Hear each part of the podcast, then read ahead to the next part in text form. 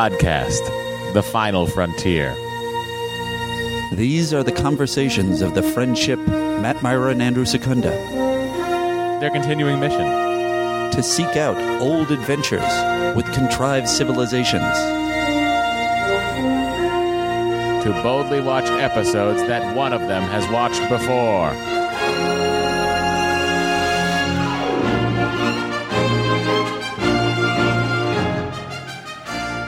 Hey everyone, welcome to Star Trek The Next Conversation. It's the podcast about Star Trek that seems to never end. Hi everyone, I'm Matt. I'm Andy. Oh, what an exciting time we have here today. It's it's I Borg, an episode that is so Borgy. It's, it's just filled with Borg from top to bottom. I mean, look, they it's say the Borgiest. They say he's a boy, but you know we've seen boys before, and I think of boy, I think Alexander Reshenko. So I would like to say this, this, this, this young Borg. Thank God they didn't go super young and make uh, Alexander be the one to befriend him. Oh my goodness! Can you imagine if it was a child actor? How much that would undermine it. I do wonder. They had the uh, they had those babies, the baby Borgs, yep, in the one episode. Adorable. I do wonder at what point the the Borgs are old enough that they're like, all right, you can send them on a mission. Or yeah, like, it was just like, don't send the the child Borg out there. It's going to make us look like assholes. No one's going to be afraid of that. If a little Borg with a little lisp says resistance is futile, no one's ever going to take that seriously. We can't send a baby Borg out. Captain, we're being attacked by children Borg. On screen. Resistance food aisle. Oh, they're just so cute. Beam them over. That's how they do it. Maybe Matt, baby Borgs are the most... Borg babies. This is our this is our spinoff. Oh, gosh. You remember the Muppet Babies. Now right remember after, Borg babies. Right after Lower Decks hits, we do Borg babies. Uh... Andy, I am going to answer the following question that literally everyone is waiting with bated breath for, probably. Matt, would you have them watch this episode? Yeah, it's I Borg. It's pretty cool. Thanks. Nice. Um, it's nice to... It really brings it all together. Well, it's also nice to have a uh, have an actual opinion and not have to be like, I don't know. What do you want to do? I don't think you can ever say that. I don't think that's a legit answer. Well, it's like, uh, you know, we're doing on the Patreon when we're doing like Enterprise and Voyager, and it's like, ah, God, there's so many of these. And with Enterprise in particular and Discovery, actually, it's those two.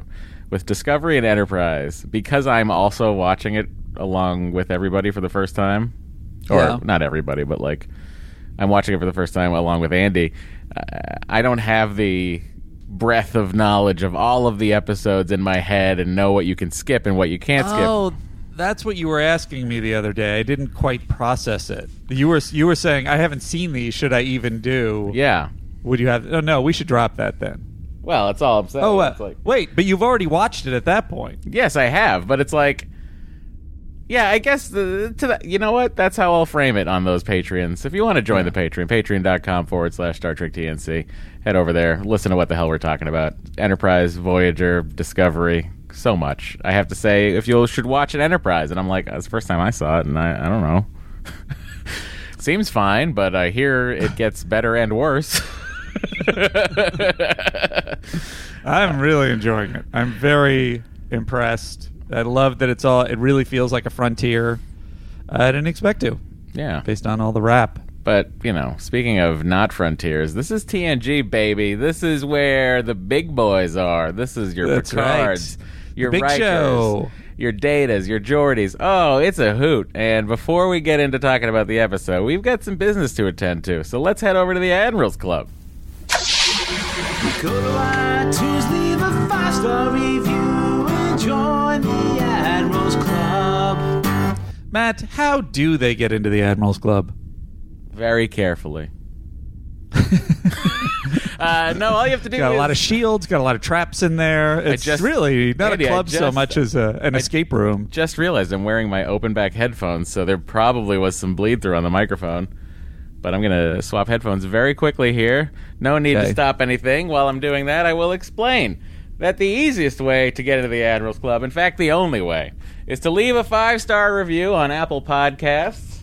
And uh, you can say whatever you want. As long as it's five stars, you will be admitted to the Admirals Club and perhaps be shouted out on this very show with your review being read. Andy, who are our Matt. Admirals this week?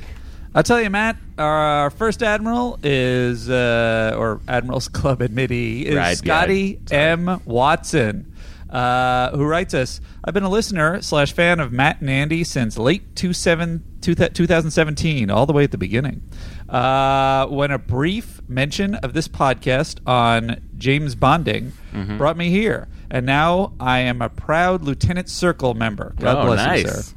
What a delightful few years it's been, seeing me through a divorce. And then he has parentheses, it gets better, Andy. Uh, and more ups and downs than a turbo lift full of annoying child actors. As uh, an actor myself, I find myself out of work during this current pandemic for the foreseeable future. And one of the few silver linings to come out of all of uh, out of it all is the return of the weekly installments of The Next Conversation. Cheers, fellas. Uh, God bless you, uh, Lieutenant Watson. And um, on that note, um, it was it was both my birthday this week mm-hmm. uh, and uh, and the cancellation of uh, of a show that I've been on for some time. I've actually been in the Goldberg-verse for seven years, and then this uh, last two I was on Schooled. And uh, due to them combining nights at A B C because of the situation... Um, combining comedy nights, uh, Schooled was uh, let go, and none of us expected it to, too. So I had received both wonderful birthday wishes on a day I usually struggle with quite a bit, and uh, a lot of really nice uh, thoughts of uh, concern and warmth uh, regarding the cancellation of the show. But um, like Lieutenant Watson here, uh, all of you are struggling through uh, probably way more than I am, and uh, uh Godspeed to all of you. May Andy, the wind be at your back. Yes. That's not all we have to tell them. What did I tell you when I found out you would have more time on your hands? Hmm. Are you talking about the show itself? I'm talking about this very show that we're recording right now. I yeah. said, you know what, Andy? We're going to make this work for as long as we can. None of these, uh, let's scale back on uh, how many weeks we're doing the show. Let's keep this shit rolling. It's a, it was a really it was a it was an uncharacteristic stance. By, no, it was uh, it was the true old me. Matt Myra. It's the true me. I'm a. Is it? It is. I, I mean, look, I'm a. As my wife always says, uh, I will uh, do anything uh, to make myself uncomfortable so that someone feels a little bit better. Uh, well, uh, that that may be true. Um, I, I am usually in the same quarters as you. So. Yeah, but this does. Uh, but no, I'm happy. I, this I, I will say. I, one of my favorite things about this uh, quarantine situation here has been our yeah. ability to continue to do the podcast uh, via the internet, and our ability to uh, put it out weekly, and our extra ability to put out weekly extra pods over in Patreon. Not to mention, you got to admit, you and I have, have texted about what we're watching. We've been enjoying what we're watching. Mm-hmm. Even if we don't enjoy it, we've been enjoying watching this much Trek. Um, it's been yeah. pretty fun.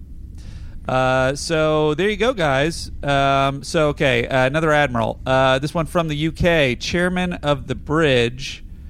Uh, it's doing a weird thing with my formatting here. Let me see if I can see it. Okay. Matt and Andy, uh, take us behind old Blue Eyes and give us the man behind the voice, the truth behind the legend of the leader of the pack, Frank Sinatra. They also managed to squeeze in some Star Trek talk. it's, a, it's accurate. Look, we do squeeze in some Star Trek between Frank Sinatra uh, time machine updates. Uh, and, and that one was from Bill Frank Murray Sinatra, Beard. Come on! Da, da, da, da. It's not time, time for that segment everybody hates. Not time yet, but I just felt like I'd play Frank. That's right. You're you're jumping the gun. You're pushing Sorry, Frank I just felt like uh, Frank and I wanted to play some Frank. Frank doesn't even have his pants on. He's in, he's in backstage. Frank's, you know, honestly, I mean? Let's guess what's happening. I'm going to guess before we get to that. I'm going to just say right now, everyone continue to listen and see if I'm right. Frank yeah. uh, is coming off of a performance at the Blah Blah Arena and has returned to his Palm Springs home. Uh, to be more specific than that, if you're going to make a guess, I would oh, love to uh, know. That's true. That's true. Um, you're Mister Vegas. Where is he going to be? oh, I think he'll be uh, swinging through Indianapolis, Indiana.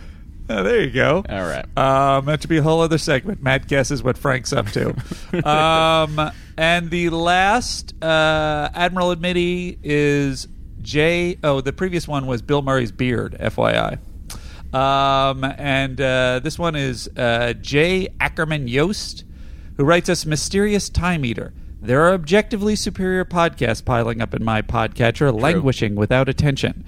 But I remain fully caught up with these uh, these two for some unknowable reason. Mysteries of the universe. Well, Thank I you, appreciate sir. that you're you're you're sitting through us. Thank you. Uh, um, that do it for the Admirals Club, Andy? That's it for the Admirals Club, buddy. All right. And that was the Admirals Club. Let's head over to the President's Circle. The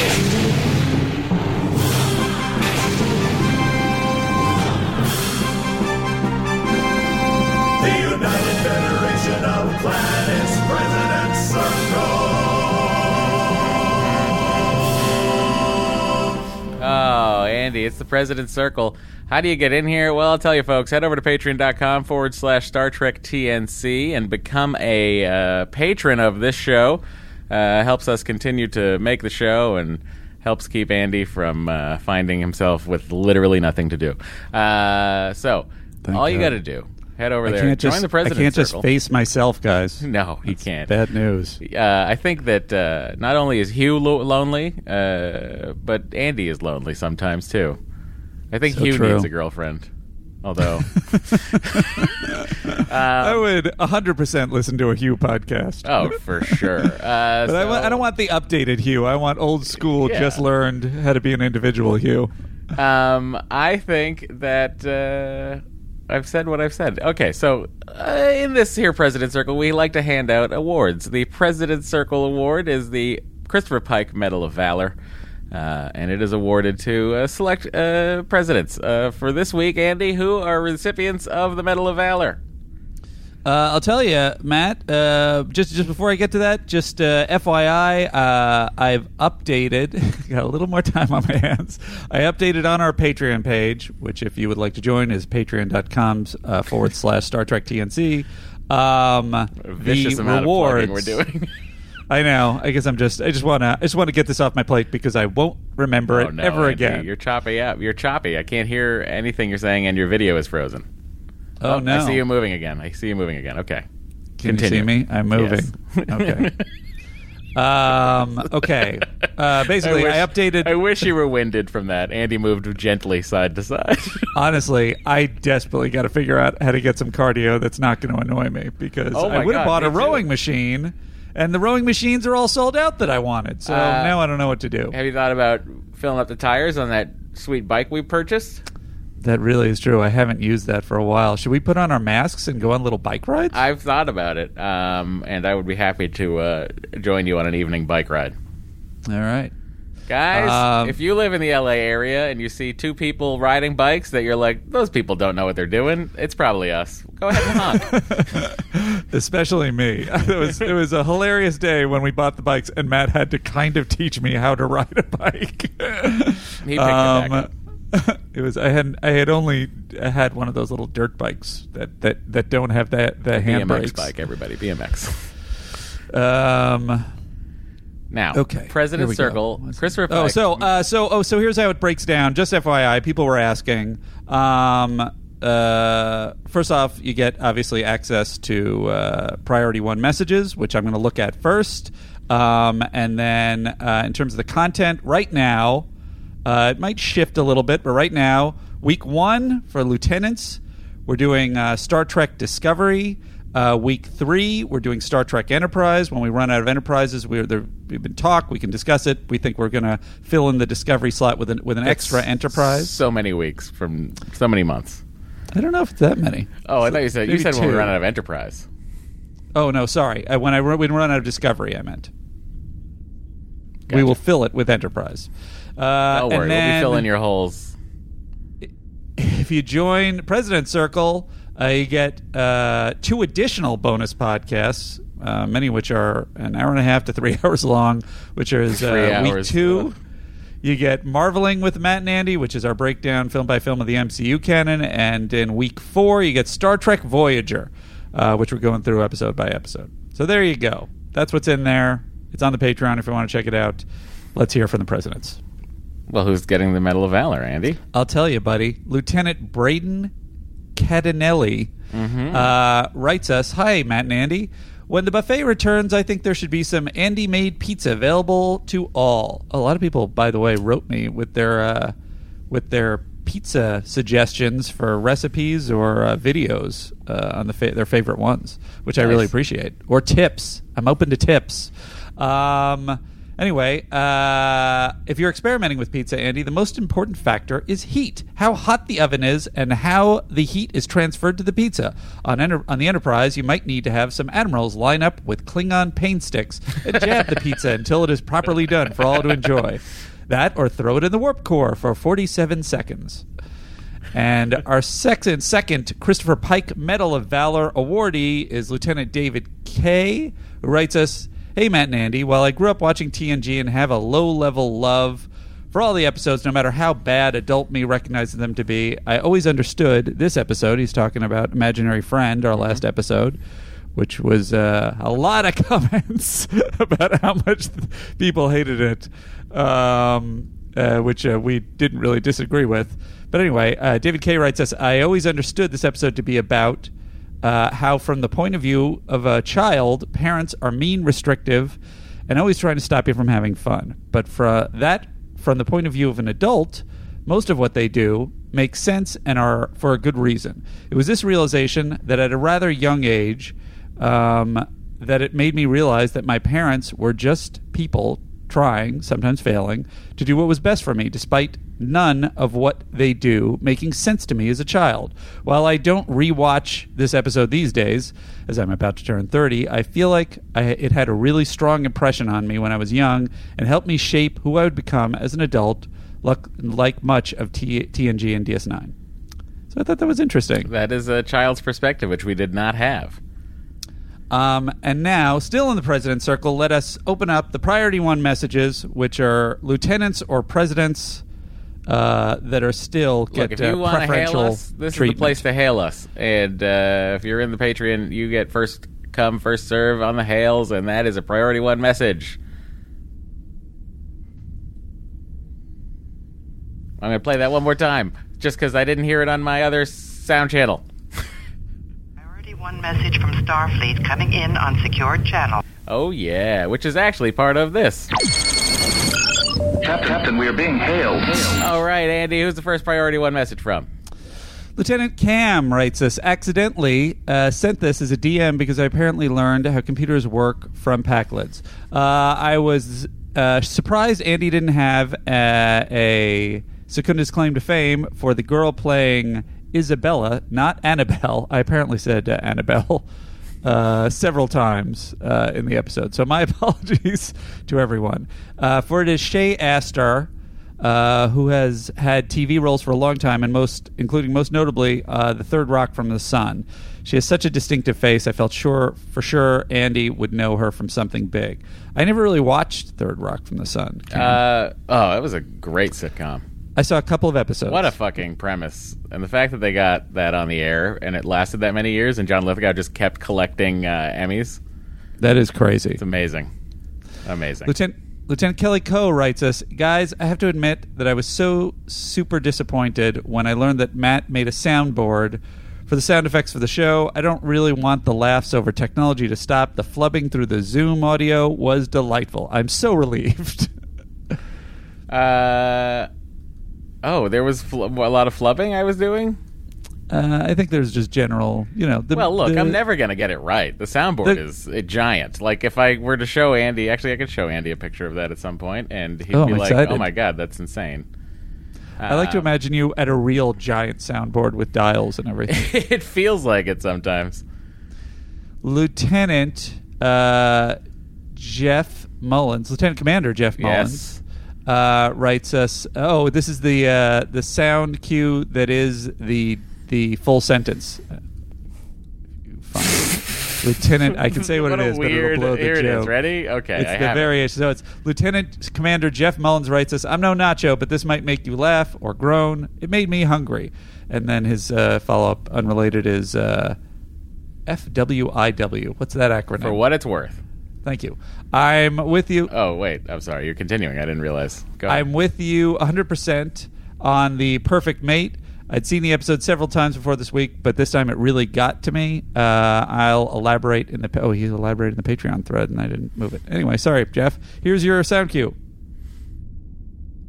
Andy needs a sandwich and a pizza and some ice cream and some donuts and a good pizza to cover up the bad pizza and some tacos and a burger and some french fries and a milkshake and some cookies and some onion rings. Matt needs a pizza, too. I think that that's terrific. I've seen Andy literally consume each of the items he's mentioned. Without question. Oh, yeah, um, for sure. And many of those in the same sitting. So that is uh, more apt than you know. That's delightful. Thank um, you, Lieutenant Commander. And I think Lieutenant Commander Brisk uh, made us just the most amazing image of a comic book Uh, of us, uh, I are we fighting over a pizza or are we fighting for a pizza? Well, I think we're protecting the pizza at all costs. We're protecting the pizza. It's both. Of, it's just the most incredible thing I've ever seen, um, um, which both of us agreed we might uh, get a print and hang in our homes.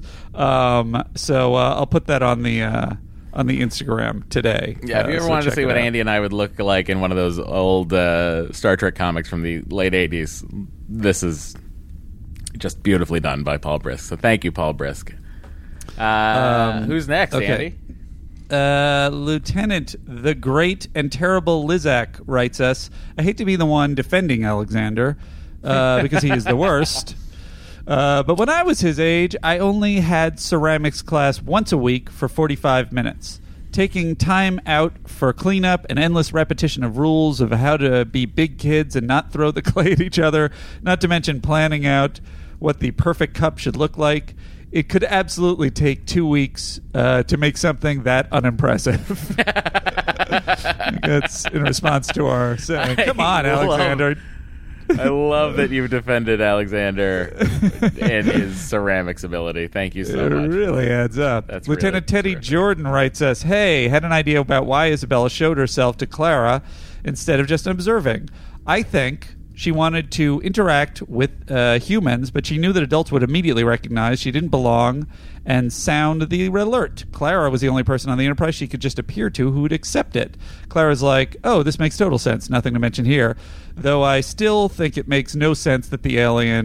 Uh, uh, no sense the alien is that dense as to why Clara's activities are restricted so much that its solution is to murder everyone on board. It's really, really weird. Points. Very strange that they... I mean, look, you're already... Uh, that doesn't make any sense. Because if she understands that the only person that would accept her is is is uh, Isabella...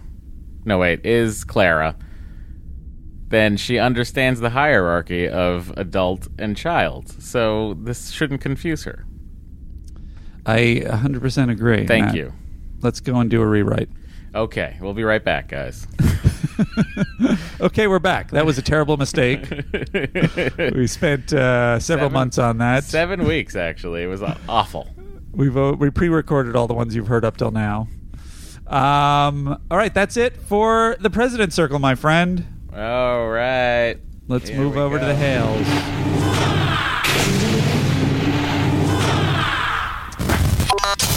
Captain, incoming message. Incoming message. All right. Side note. Um, there was um, there was a post uh, by uh, on Twitter by at Art of Trek, which is pretty good, um, a pretty good feed, uh, asking for Star Trek podcasts, and uh, uh, a, a few of our fans noted that after a good eighty posts, no one mentioned us, probably with good reason. But I thought it would be funny. Uh, I'm gonna retweet uh, Brandman F's tweet. And I thought it'd be funny if uh, everybody went to that post and liked it to push the algorithm to make it the number one post. Or, you know, post whatever you want. Take that, better Star Trek podcasts. I love it. There were eighty different po- like Star Trek podcasts. Is that like legit? Like that's how many other podcasts there were? Oh, there are. I think there are more than that at this point. Somebody had sent me a listing of uh, of a listing of the top sixty Star Trek podcasts, not sixty Star Trek podcasts, the top sixty. And actually, oh we God. ranked better in that one. Oh, God. Um, yeah. There are a lot, buddy. Look, hey, you know what? a lot there's of choices. There's room for all of us. And so you know what? God bless you guys for choosing our trash fire. um, okay, in the hails, uh, Jeremy Buell writes us, hello, Andy and Matt, longtime listener, first-time emailer. Just finished listening to Imaginary Friend, and what a doozy it is. Uh, I know that midway through the episode, Matt questions why our little friend, who looks like a cheap knockoff from the twins from The Shining, would suddenly let the ship return back uh, its normal speed. While I think uh, poorly linked within the episode, I do think there is actually a logical reason for this. At the end of the episode, Isabella says that the other entities like her are coming to consume the energy from the, the Enterprise. Midway through the episode, the Enterprise is not far enough into the nebula for the creatures to stop it from escaping. The Enterprise still nearly escapes after having traveled so far in. So if the gradual decrease uh, in speed continues, Captain Picard would opt to take the ship out and deprive the entities of their high-quality supper. So Isabella allows the ship, Isabella allows the ship to continue further in, thus ensnaring it further. Love the show, gentlemen. Even though covid nineteen sucks, it's been it's nice. It's been nice to hear more of your episodes on T N G. Live long and prosper, Jeremy Buell, like Ferris Bueller, minus the E R, uh, minus the er, not E R. I, I mispronounced the E R. You gave me the pronunciation, and I said E R instead of er. Uh, next, John Jonah Neiman. Did the best I could, Gian Jonah. Dear Matt, Andy and Matt, I'm sure I'm not the only person to ask basically this question. You've touched on it to some extent, but I wanted more thoughts from the industry pros. What is with season's fascination with and overemphasis on children? Both halves of redemption, disaster, the game, new ground, hero worship, the first duty, cost of living, and now Imaginary Friend all deal with kids in the A or B plot, and often to the detriment of this of season of the season, which includes some of the best episodes of T N G ever. Why do you think this is? Did they feel the show was lacking something after Wesley left? If so, what? Is there some sort of real world reason I'm not aware of, like certain members of the bridge crew having other commitments? Just thought I'd ask my two favorite fans for their views on this, whether it's uh, net positive for the show and whether they uh, find the focus on children to be as weird as it is to me. Love the pod. Looking forward to more of a great show, about a great show. Regards, well, I, J J P Neiman. If I had to guess, I, I don't know that it, I don't know if it was a conscious decision. I think it might have just accidentally happened. Sometimes, you know, it you're is breaking, weird though because as we know, yeah. I was saying, that was what I was going to say. You break a season, and it's just like, oh, we got a lot of episodes that are this. So it sometimes just happens accidentally. Yeah. And I don't know. I mean, maybe they did make a conscious effort of like, you know, we lost our, you know, way in for kids. Yeah. Which would be Wesley. So, you know, we know kids watch the show. Let's make something. Let's make a few episodes that are sort of appealing to them. Uh, I mean, I assume so. It's just the thing about the the when you when you lay, when you break a season, you have a board, which is why we're often confused. Like, why did they do that episode and then one that's almost exactly like it right after it? Sometimes also the air the air dates are shifted, but yeah, it's very strange that they would have been breaking all the stories and just like, well, I got another one about a kid. You know, off of that pitch, how about the Alexander does this? Oh, I love it. Well, what if there's a kid we've never met before, and uh-huh. uh, their parents have, have died. Uh, they've been killed in some other mission. Sure, sure. And then we're just following that kid through his day. Oh, that sounds exciting. People like kids, right? Let's do it. Yeah. What if Troy adopts a kid? Oh, I love it. Let's have it happen. Uh, uh, so I guess the real answer is we have no idea. Uh, and we've also noticed this as well. Um, from our good friend Scooby Doom, Uh, who does the uh, Nerd Blitz podcast. Check it out. Uh, I was a guest on it at some point. Uh, hey, Andy and Matt. As Matt sorta requested at the end of our Imaginary Friend, I did the math on the hours of free content. On the non-Picard apps, you have uh, twelve thousand eighty-three minutes, which equals uh, two hundred one point three eight three hours. On the Picard eps, you have one thousand one hundred ninety-three minutes of content, um, which works out to nineteen point eight nine three hours. But all combined, you have a grand total of thirteen thousand two hundred seventy-six minutes, or two hundred twenty-one point two six six six hours of free, uh, six six six appropriate for this of amount course. of free content, of free content. Hope that helps. Thanks for the hours of free pods, and bring back Phoebe, he says. Uh, I would love to bring back Phoebe, and as we're discussing right now, uh, that is so many hours, but how many days is that, Andy? Um, I, I, do you want me to figure it out? No, right I now? got it. I'll figure it out while okay. you're doing it. Tell me. Well, that by the way, again. while you're figuring that out, is two hundred twenty-one uh, point twenty-six hours. Um, beyond that, uh, someone had pointed out to us, and of course now you'll have to you you'll have to hail me, hit and play, I'll tell you later. Hit play on our podcast, and you will sit nine point two one continuous days of your life listening to this. That is crackers. Oh, my God. That's insane. What are we doing? Well, also, um, I, I like that our Picard breakdown was double the length of Picard actually airing. Yeah. Because it was ten episodes, eh, roughly an hour each, a lot of times much less than an hour, and here we are with nineteen and a half hours of content. I wonder if we lost real fans of the podcast who liked the T N G covering when we put up Picard, because we were so we were so sour about it. I wonder if that had happened.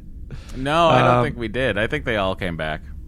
No, that's a, that's un, again uncharacteristically uncharacteristically optimistic. Uh, side note: I don't remember who said it. I apologize. Might have been Jeff Mullins. Um, Tell me what it was, and I'll and I'll give credit you next week. Somebody figured out that we have over a hundred hours of uh, content already in the uh, in the Patreon. Oh um, okay, Zach. that's oh, this that's is a, half of the show's run. I know.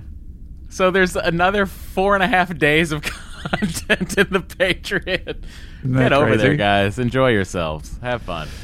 Uh, all right, hit the prime corrective, my friend. Oh, happy to do it. And by do it, I mean find that exact thing, because I built the soundboard. Yes! Retrospective, because truth is our objective. It's a prime corrective, because Matt and he got it wrong. Zach right. Fortney writes us, this has been said before, greetings, gentlemen, the Christopher Pike Medals, Christopher Pike's Medal of Valor for the episode Imaginary Friend was bestowed upon the intrepid and charismatic Veronica Wisely, who signed off by wishing that at least one of our hosts live long and prosper. Matt took exception to being excluded, and Andy immediately corrected him. Uh, here we can see where the fault truly lies. This is going to be the other sound cues I sent you. There should be a one and a two. Mm-hmm. Uh, is it here Matt, go. Ready? Andy, or Veronica's lapse of attention, Zach in Arizona? Live long and prosper, Andy. Uh, live long and prosper to you. Uh, to I guess I'll just way. die here. No, I'm kidding. Uh, you're correct to address that to Andy. He is the ship's communications officer, I guess. What do you mean? You'll guess you just died. It says live long and prosper, Matt and Andy. Oh, I only heard Andy. You took a shot at her, and she was being nice to both of us. Well, um, I did say she was right to only say it to you. And then All play right. the second one to reveal the truth. Let's, let's hear the truth, shall we? Live long and prosper, Andy. Live long and prosper, Andy. Live long and prosper, Andy. Andy. Andy. Andy. My crime has been revealed to the general populace. Uh, I'm like... Andy. I knew I'm it. Like, I, was, I thought I had heard only Andy. I'm like whatever Paris's name was in that episode, getting drummed out of Starfleet with the evidence, shamed, shaming me right in front of my eyes. Um, you gotta stop uh, leading Red Squad down this path, Andy. Whatever. I was I was trying to be a legend. You guys uh. blew it for me. Uh, if you'd like to send us a hail, you can either join the Patreon and get one in the uh, Priority One messages, or you can write for free, s t t n c pod at gmail dot com. Uh, Matt Myra is at Matt Myra on Instagram and Twitter. I am at Andrew Secunda on Instagram and at Secunda on Twitter. Uh, if you want to send a vo- us a voice hail, it's eight one six T R E K T N C, and that is it for the hails. Uh, let's close those hails. Andy, I have one more sound clip I didn't play. You said it was going to be in here. Oh. Mm, There's a whoops. Did I forget? Oh. Uh, I think... I think... Let me see. Where is that? You know what? I know what it is. I'm going to move that to next month. You know who you are if you sent that. Um, yeah, all right. Or I can I can look it up if you want me if you want me to. It'll just take a second if you want to vamp. uh, no, that's okay. We can do it next okay. week. All right. Frequencies closed, sir. Sir. All right, everyone. That means that it is time to get into the episode.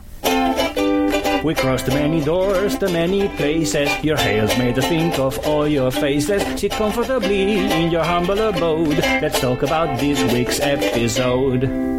All right, Andy, it's time to talk about this week's episode. That, of course, is I Borg, which aired at some point in nineteen ninety something. May eleventh, nineteen ninety-two.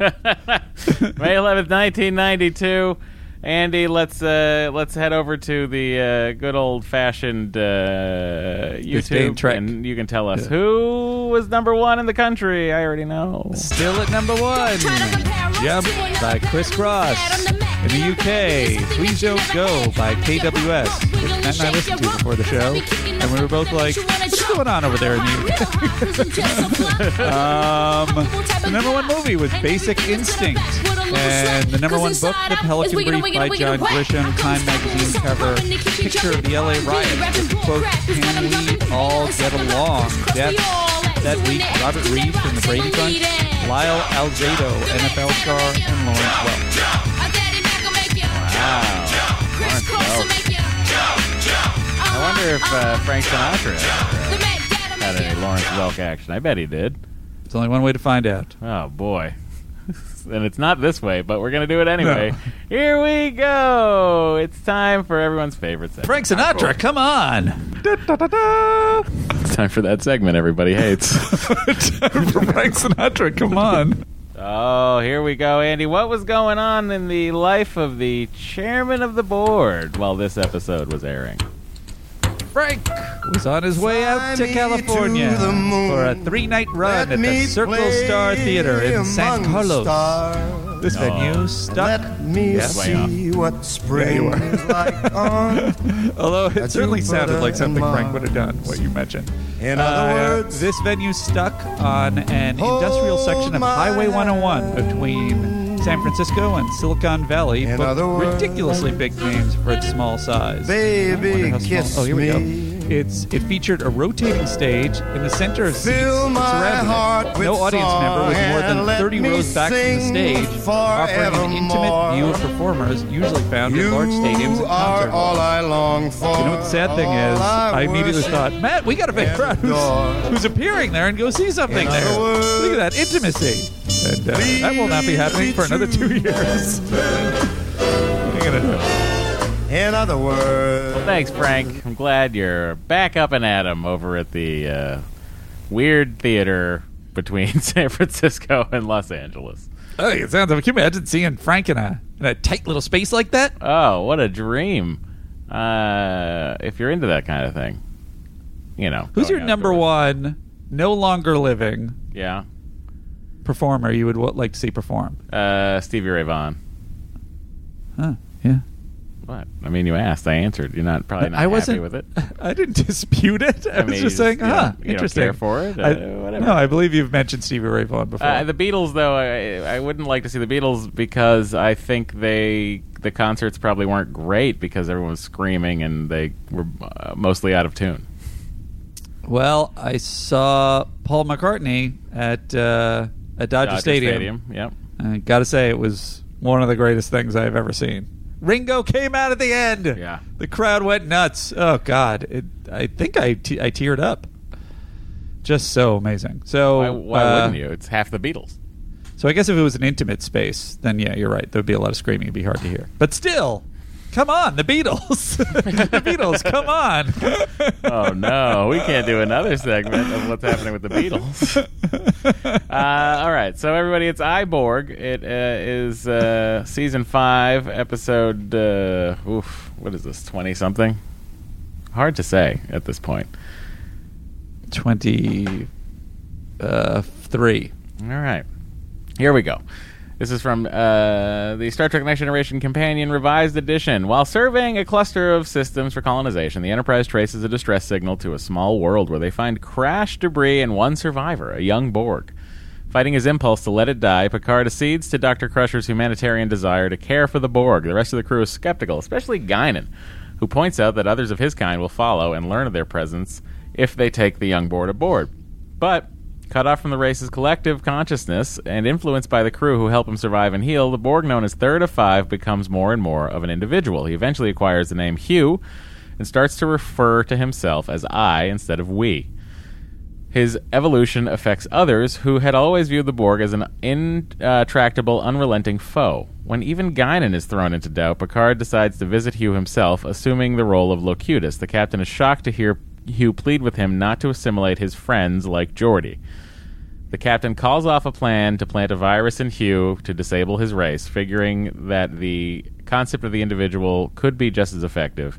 Hugh himself opts to return to the crash site, and his newfound friend LaForge goes with him. Well, will Hugh's memory, uh, new memory, and sense of self remain intact? Question mark. Hugh returns to his stoic Borg demeanor when others of his race arrive, but the glance he shoots at Geordi at beam up Uh, is telling him he'll remember. Done. Okay. You did it. There we go. You did go. It, buddy. That is. It's, it's it's felt a little wearying this part of the show today. I think I might have overloaded the uh, the hails. Uh, you know, it was not that much longer. But than they long. Had to be heard. That's okay. I like hails uh, when there's enough of them. This wasn't huh? any longer than it wasn't any longer than normal. Oh, I guess not. Let's uh, hop in, shall we? four five eight five four point two. The Enterprise is charting six star systems that make up the Argolis cluster, an area being considered for colonization. Very impressive. It's how weird is it that Troy only has this scene and a half?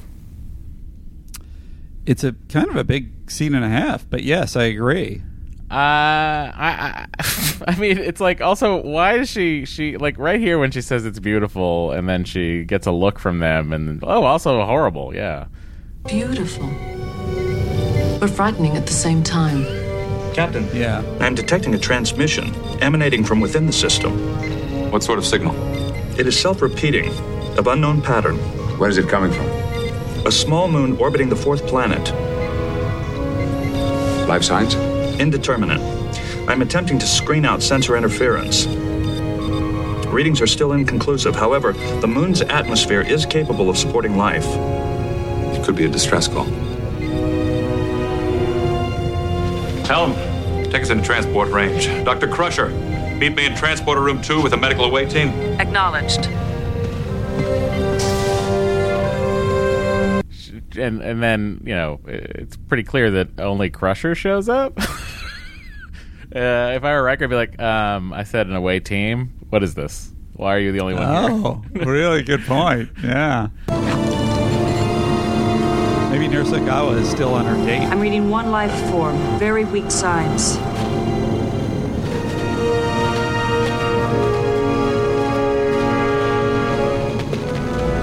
I mean, quite a cold open.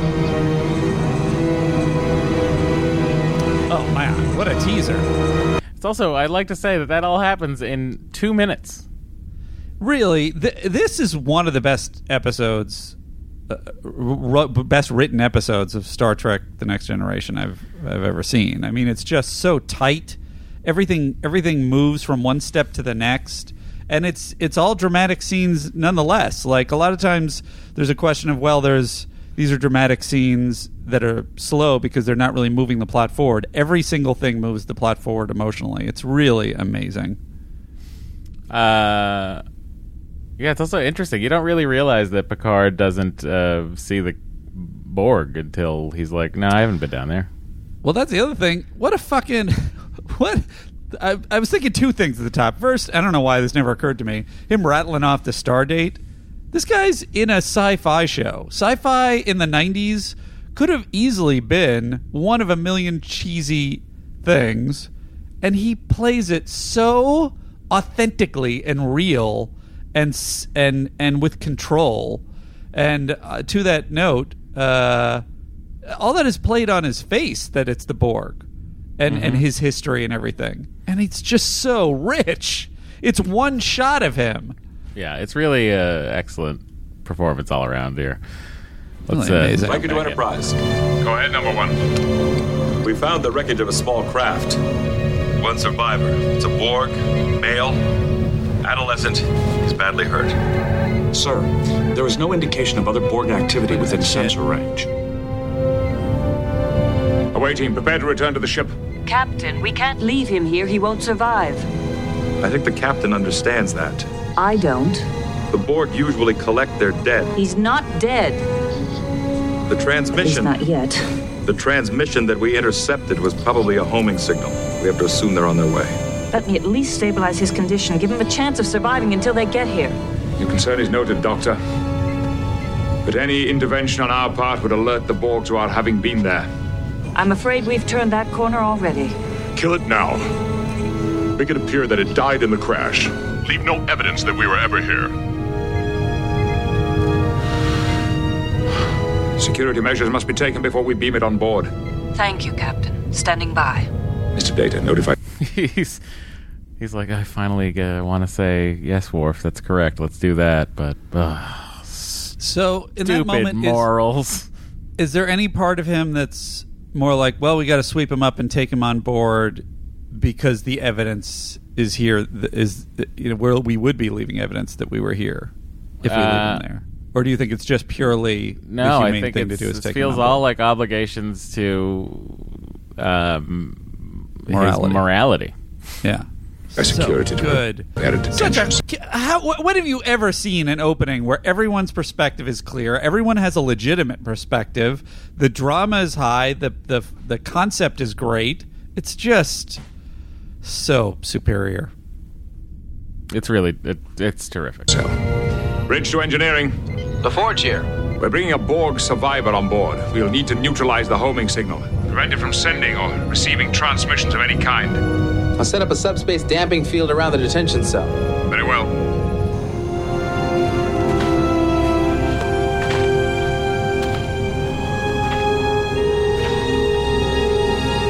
Look at that one Borg that has his brain out.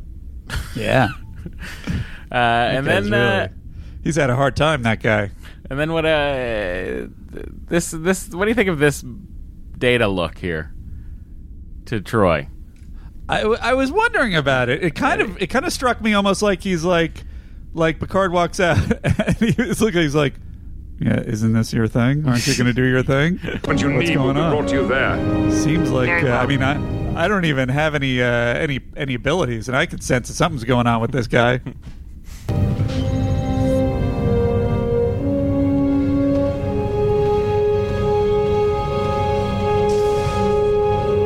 Hey, empath. How about getting on the stick? I'm hitting my buttons. You hit yours. And then Picard's like, Picard sits down and he just pulls up this Come. spinning deck. I'm looking at the ship, you see. I'm just seeing it, making sure that the ship is, looks the Captain, same. I was wondering I'm, I'm very busy. Got to make sure the ship about. is there. I don't oh, I there it is. I can't talk, Counselor. I'm busy looking at the ship. So, Counselor. Ah, oh, yes, yes, yes. That's what it looks like if we turn left. I would have thought having a Borg on the ship would... This is uh, a green version of the ship. If the ship was green, I had to make sure what it looks like in green. I'm quite recovered from my experience, thank you. Sometimes, even when a victim has dealt with his assault, there are residual effects of the event that linger. You were treated violently by the Borg. Kidnapped, assaulted, mutilated... Counselor. Counselor, I very much appreciate your concern for me, but I can assure you it is quite misplaced. I could rattle off more things they did, though. Of having a Borg on this ship. I have weighed the possible risks, and I am convinced that we are doing the right thing. Now, I am quite comfortable with my decision. I see. Well, if at any point you want to talk more... I shall certainly avail myself of your help. Now I must get back to the ship. Look at it, spinning now. Now it's on its belly. Now it's right side up. I wonder if the subtext of this scene is... Look, you don't know what I'm feeling, clearly. Why don't we just not pretend? um, let's call a spade and a spade, and, and let's understand that you uh, do not know anything about anyone's feelings.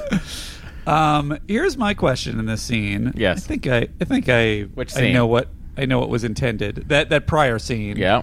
Um, I assumed initially that Troy was coming in out of concern for him, but mm-hmm. she hammers him kind of hard. And then later, the only thing she does say is, uh, in the conference room, she's definitively against protecting the Borg or doing anything with the Borg in any way. So is she kind of not saying, hey, I'm concerned about you being upset bringing the Borg on board, but instead going, that's a weird decision you're making to bring this Borg, Borg on board and save him?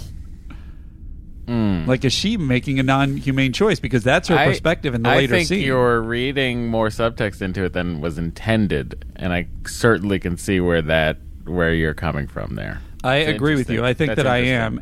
It just does conflict with her later perspective. Um, but but it doesn't if you say that that was her intention. You know what I mean?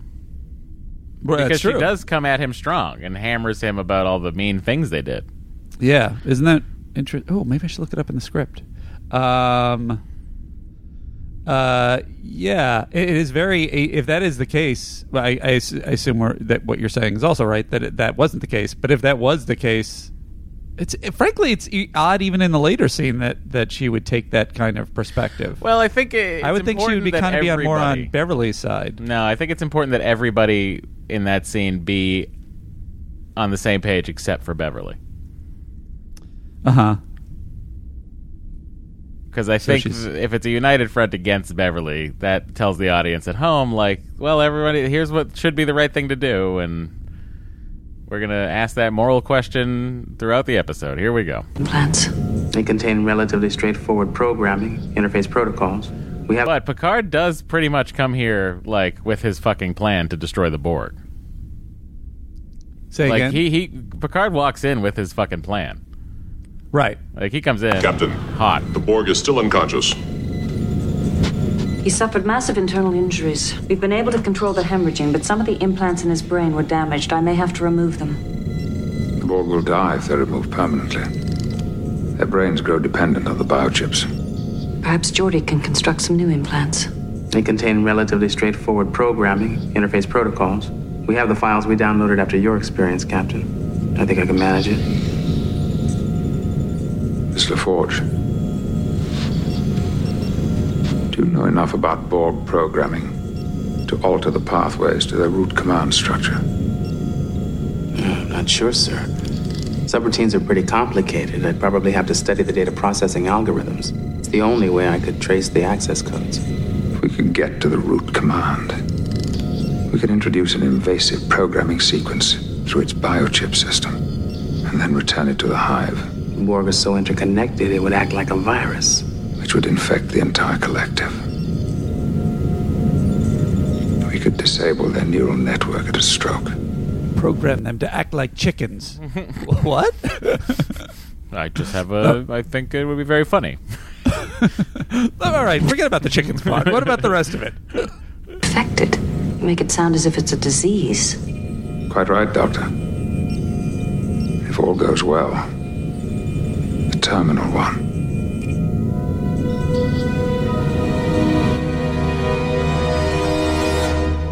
Could also have the chickens put on silly little hats. Um. So here we are. It's like we, Picard in full revenge mode slash prevention mode. It's really interesting color on him. I. Uh, it's. Just so great. This is what a T V show should be. We know the characters, we the actors can handle it, and then you you do something that's a that's revealing something else about their character that's completely organic to what we've seen before. It's just so impressive. Um, and um, a side note, uh, I looked up in the script, and uh, there's really it's there's nothing in the action lines that uh, that conflict with what you were saying. You thought it was uh, other than it's it's funny to see.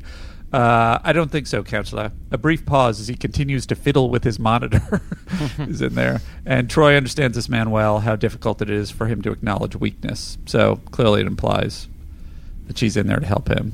Yeah. Uh, okay, so this is the scene we were just discussing at, around the conference room. And here we go. What exactly is total systems failure? The Borg are extremely computer dependent. A systems failure will destroy them. I just think we should be clear about that. We're talking about annihilating an entire race. Which under most circumstances would be unconscionable. But as I see it, the Borg leave us with little choice. I agree. We're at war. There's been no formal declaration of war. Not from us, but certainly from them. They've attacked us at every encounter. They've declared war on our way of life. We are to be assimilated. But even in war, there are rules. You don't kill civilians indiscriminately. There are no civilians among the Borg. Think of them as a single collective being. There's no one Borg who is more an individual than your arm or your leg. How convenient. Good point, Doctor. When I look at my patient, I don't see a collective consciousness. I don't see a hive. I see a living, breathing boy who has been hurt and who needs our help. And we're talking about sending him back to his people as an instrument of destruction. It comes down to this. We're faced with an enemy who are determined to destroy us, and we have no hope of negotiating a peace. Unless that changes, we are justified in doing anything we can to survive. Security to captain. Uh, you know, I like that so much, that line right there, unless that changes. So, you know, he's set forth on this path, provided everything stays as it is. But it is a thing that's come up.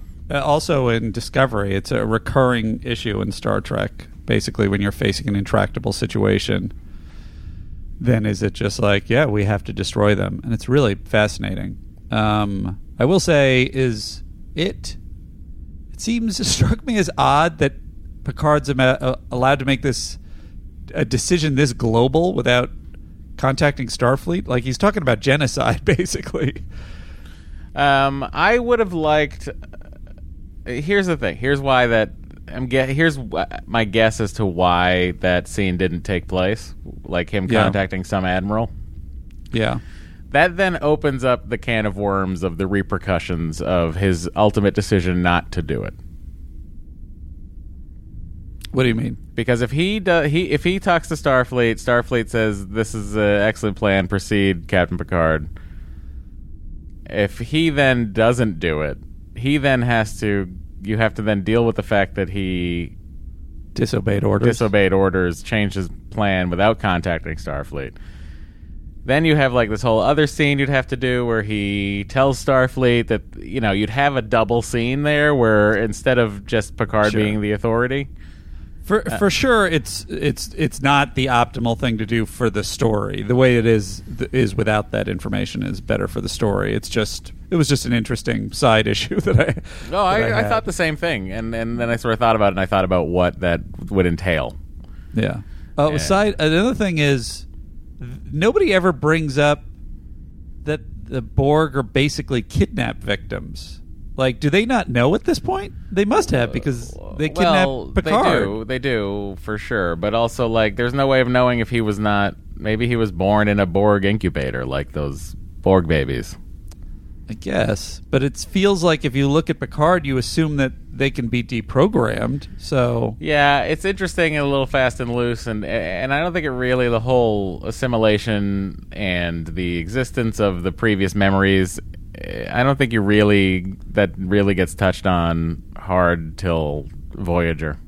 Yeah, when they're in the Delta Quadrant. Require what they need is energy. Arrange to feed it. Aye, sir. It's so it's so jarring there, Picard. He was in. I'll have to adapt a power conduit and install it in there. If I didn't know better, I'd think he was scared.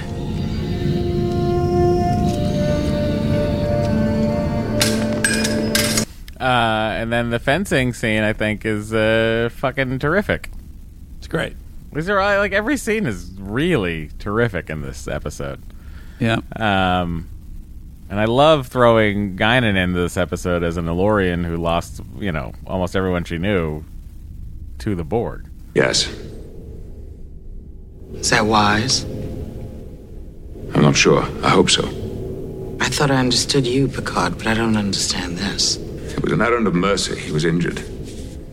Doctor Crusher decided for humanitarian reasons to care for him.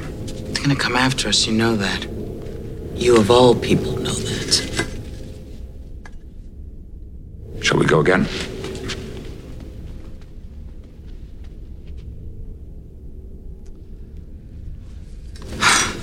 By the way, it appears that they're doing their own fencing here. Oh, really? I feel like I could see the uh, the stunt people. Uh, it looks like Whoopi in that uh, when they go to those tights like that. Oh no, is it? I can't tell. I can't tell if it's Patrick Stewart. Um, that looks like their hands. Um, huh. Now I've got my. Now I'm second guessing. That looks like Patrick Stewart's stunt double. Yeah, and that does look like Whoopi. I'm looking at Whoopi on mine. Yeah, I think it's I think it's not Patrick Stewart, but it is Whoopi. I really can't tell. That's you know what? Funny. Way to go, fencing masks. What an excellent cover. But I love the... You all right? Uh, I love you that. You felt sorry I love for me. Gambit. Look what it got you. I love it when, when Guinan's a badass. I wish they had more opportunity to use her that way more. Uh, by the way, I I'd sort of had previously felt like... Because I didn't like the extraneous characters in Star Trek uh, First Contact. Uh, I wanted to I wanted to stay on them, the main characters. And I thought, why didn't they have Guinan in there? And having seen this episode, I'm like, oh, because they've already had all these conversations. Yes. Um, so this just would be a repeat. Um, they're kind of resolved at the end of the episode. Side note, the... Um, They have a cool space towel with one shiny side. That's how you know it's a future towel. Those space towels are used frequently on the show. Are they? Yeah. Uh, oh, here's here, I had a thought about uh, security in this in the future, Andy. Yes. Here's what I would do. Okay. Are you ready? All right. I would uh, beam. I would I would install this power conduit into the next cell and then beam him to that cell once it's installed. So smart. Because they open the fucking thing when they're trying to get him from sending a homing beacon. Homing yeah. beacon. Yeah. And also the other thing I would do is if uh, we don't have any other cells available, I would actually put him, I would be like, Chief O'Brien, I would like you to take prisoner one seven three into the buffer and re-energize when I give the signal. Or you could just beam him into uh, Ensign Sutter's um, quarters from the last episode. It was uh, who, uh, an Troy was had, Troy was Troy was taking her meetings in there. Ensign Sutter, we're going to send the Borg in there. What? I'm I'm sleeping.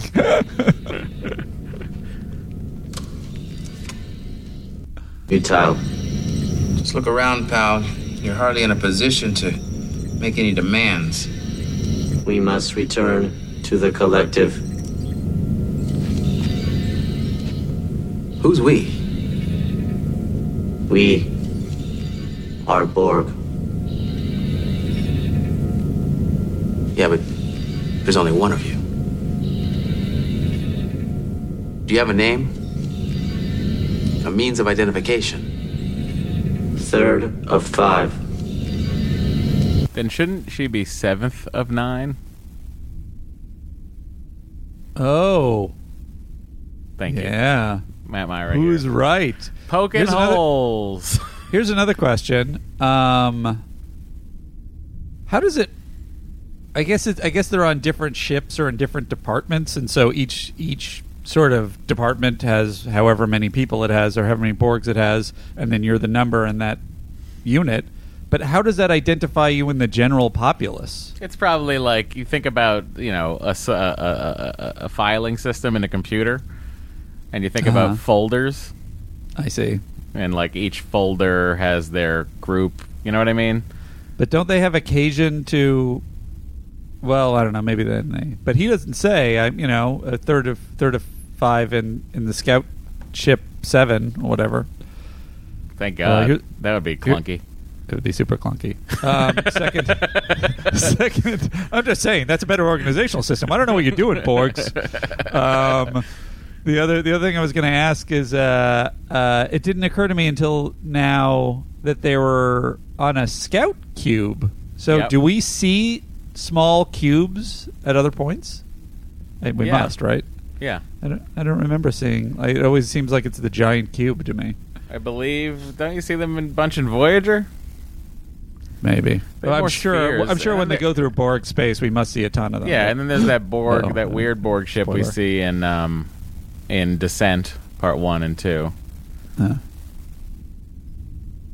You know. There the, you go.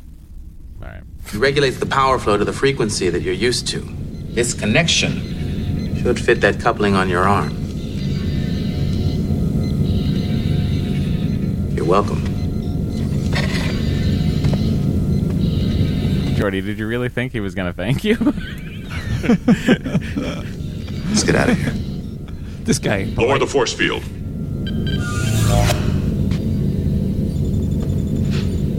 I like how uh, Dorn just backs up. Of course. Got to keep your eyes on this guy. As he's definitely sending a homing beacon to the other Borg. We should have killed you and left you at the crash site and made it look like an accident. That was my plan. I don't want to make a big thing out of it, but that was the right thing to do. I would have killed you dead. When do I get to make the plans? He's hungry, all right. Why do you do this? I'm just a nice guy at heart. You feeling better? You are not Borg. That's right. And I hope to stay that way. You will be assimilated. Resistance is futile. It's gratitude for you. Jordy, it's not gonna thank you. Poor Jordy really wants to be thanked by that thing. Um, was that other security guard the one? I don't remember the episode, but the one that has the tracking shot on him where he's like, oh, and it's like he's holding his head and freaking out. That was the helmsman. Yeah, I know. Is this guy also the helmsman? Mm, I don't think so. All right. That guy died, Andy. That helmsman lost his life. I just couldn't remember if he lost his life or not. I know how to do that is by giving him perceptual tests, and for that, I need his cooperation.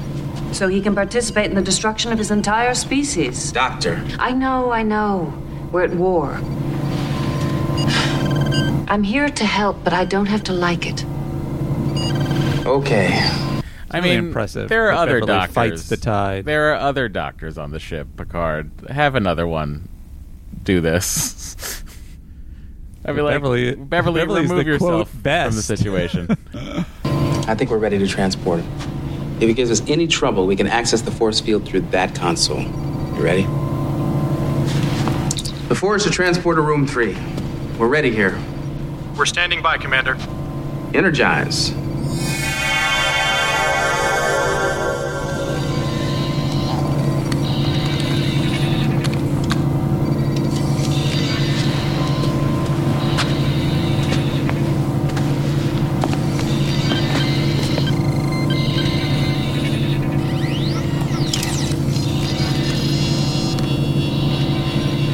Third of Five, this is Doctor Crusher. Doctor Crusher, this is Third of Five. Hello. What is a doctor? A doctor heals the sick and repairs the injured. The sick and injured are reabsorbed. Others take their place. That's true on Earth, too. Once they go in the ground, they're absorbed. I don't that know. That isn't what happened. This is, this yeah, is nitpicky, ahead. but... uh Wouldn't Hugh have a lot of this basic information that he's saying from from minimally from when um, uh, Picard was absorbed? Yeah, for sure. Yeah. Also, like, he goes, what is a doctor? Why doesn't he just think that's her name, Doctor Crusher? It's true. Look, let's not nitpick the greatness, or um, let's, because that's what we do. I don't think it matters. I just heard a shift in the audio somehow, as though something changed. I did it. Okay. Very good. I'm hoping that that will actually be better for you. Uh, it does sound like more a little bit more spacious and open. Well, maybe then I'll leave it off. But but but oh, it was better. It felt like I was there. When I found you, you were dying. I saved your life. Why? It's my duty to help those who are hurt. You give us food. Yeah. Is that your duty? Yeah, that's right. Listen, Third of Five, Doctor Crusher here has repaired a lot of the damage to your biochip implants. We want to run a few tests, make sure everything's working okay. Tests? I'd like to show you a few diagrams and ask you some questions about them. It's very simple, really. You will be assimilated? Yes, but before that happens, could we ask you a few questions? We will answer.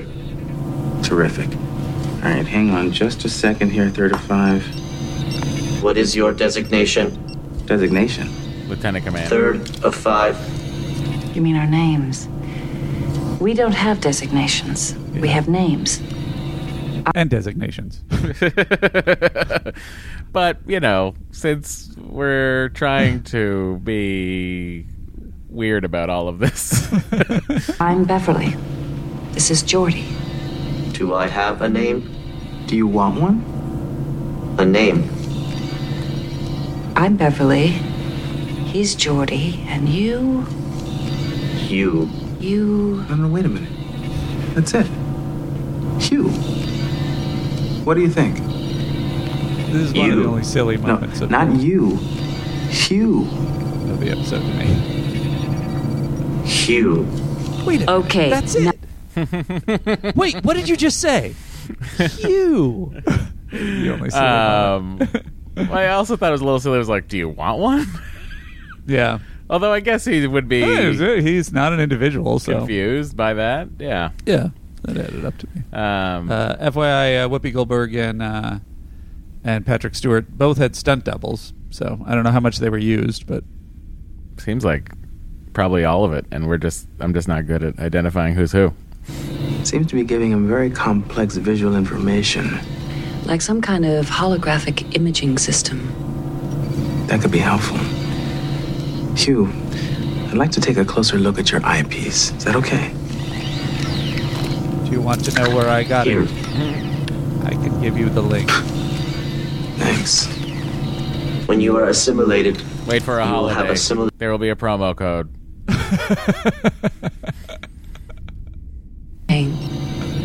Is that you're lonely. Here.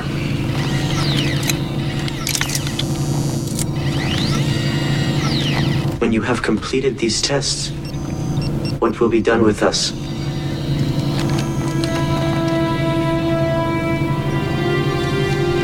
We'll, um... We'll send you home. We will rejoin the collective.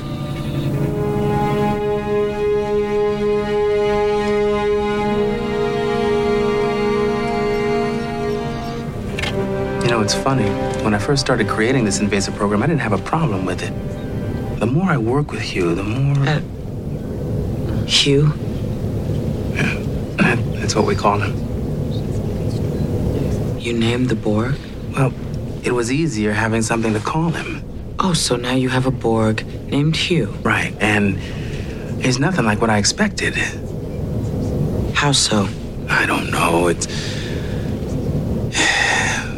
It's like he's just some kid who's far away from home. Do you know that you are the second person today to refer to that Borg as though it was some sort of lost child? Anyway, I'm having second thoughts about what we're doing here.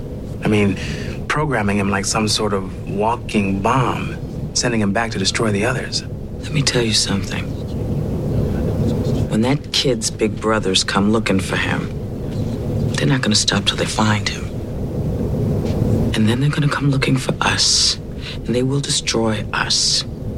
And they will not do any of the soul searching that you are apparently doing right now. Then why don't you go and talk to him? It might not be so clear cut then. Because I wouldn't have anything to say.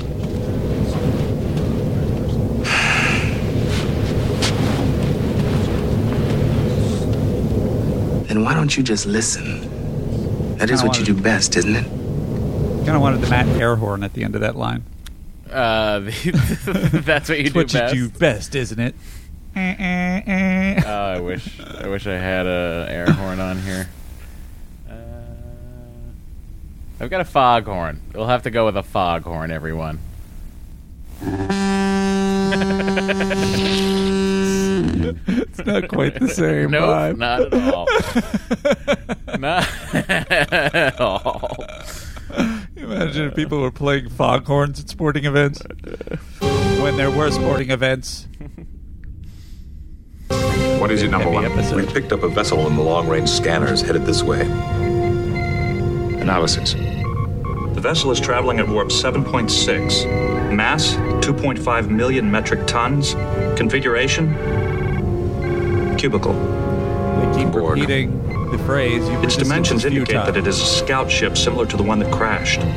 Interference from the star's radiation will shield us from their sensors. We should remain undetected until they enter the system. How long do we have? At present speed, they will arrive in thirty-one hours, seven minutes. Uh-oh, Borg are coming. All right, Borg so, alert. uh, let's play the guidance scene. I mean, every scene's worth hearing. Yeah. Aren't you going to tell me you have to assimilate me? You wish to be assimilated? No, but that's what you... things do, isn't it? Resistance is futile. Persistence is futile. It isn't. My people resisted when the Borg came to assimilate us. Some of us survived. Resistance is not futile? No, but thanks what to you, resistance. There are very few of us left. We're scattered throughout the galaxy. We don't even have a home anymore. What you are saying is that you are lonely. What? You have no others. You have no home.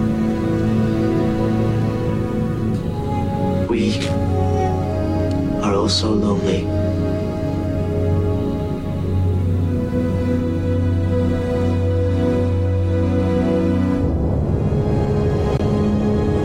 I mean...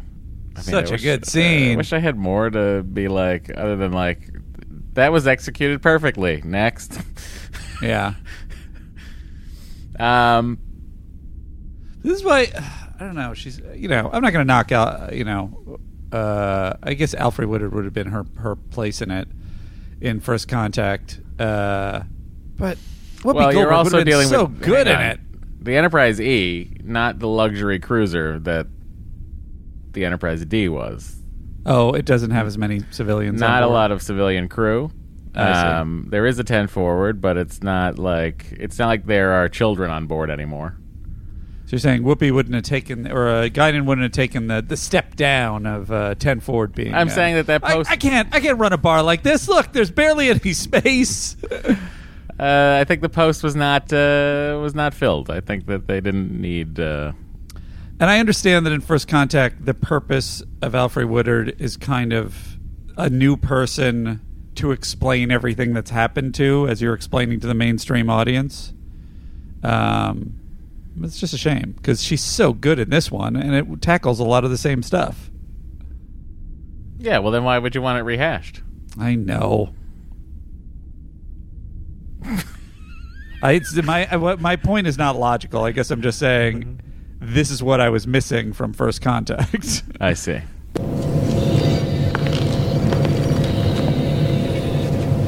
Is that not easier? Maybe it is. It's just not what we do. Why? All right. Think of it this way. Every time you talk about yourself, you use the word we. We want this. We want that. You don't even know how to think of yourself as a single individual. You don't say, I want this, or I am Hugh. We are all separate individuals. I am Geordi. I choose what I want to do with my life. I make decisions for myself. For somebody like me, losing that sense of individuality is almost worse than dying.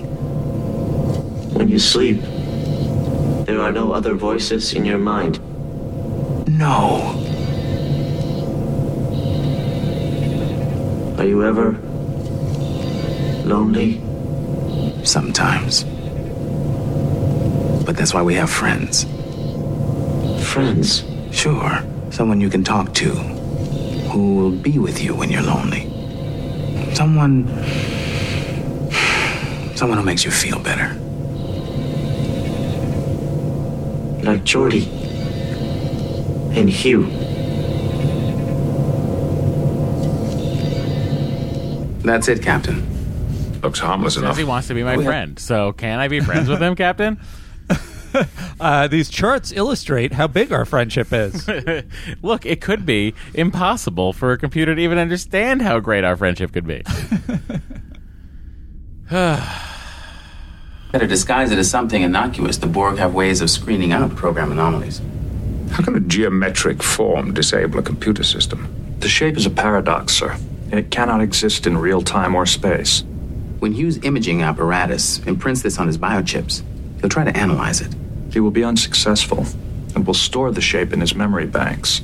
It will be shunted to a subroutine for further analysis. And when the Borg download his memory, it'll be incorporated into their network. Then they'll try to analyze it. It is designed so that each step they take will spawn an anomalous solution. The anomalies are designed to interact with each other, linking together to form an endless and unsolvable puzzle. Quite original. Sounds like my life. How long before a total systems failure? Not... Andy needs a girlfriend. Until the shape has gone through several hundred computational cycles. When can you begin the process? In about another twenty hours. Doctor Crusher wants to make sure that the new implants have taken hold. Very well. Begin as soon as you're ready. Captain. I have to admit, I've been having second thoughts about this plan. In what way? Well, I've been getting to know him. The Borg. I see. He's not what I expected, Captain. He's got feelings. He's homesick. I don't know. It, it just doesn't seem right using him this way. Centuries ago, when laboratory animals were used for experiments, scientists would sometimes become attached to the creatures. This would be a problem if the experiment involved killing them. What what what what this experiment also, is that, by the way? It's also a real weird stance for him to take on that past practice in a in a world where they're they're basically all vegans, aren't they? uh, it, it's it's uh, interesting. Also, like, what experiment is that? Like, we need to see if this will kill a hu- an animal. So let's. I don't understand. I guess that's no, what I'm saying is uh, I don't understand. Sure. The general idea, I think, is the you know you're killing animals in the on the path to making things for humans, right? But yeah. um, either way, I would suggest that you. It's uh, weird that that's his go-to argument here. totally, totally. Unattach yourself from the Borg, Miss LaForge. Aye, sir. Classic Geordi. Talking after somebody's walked away.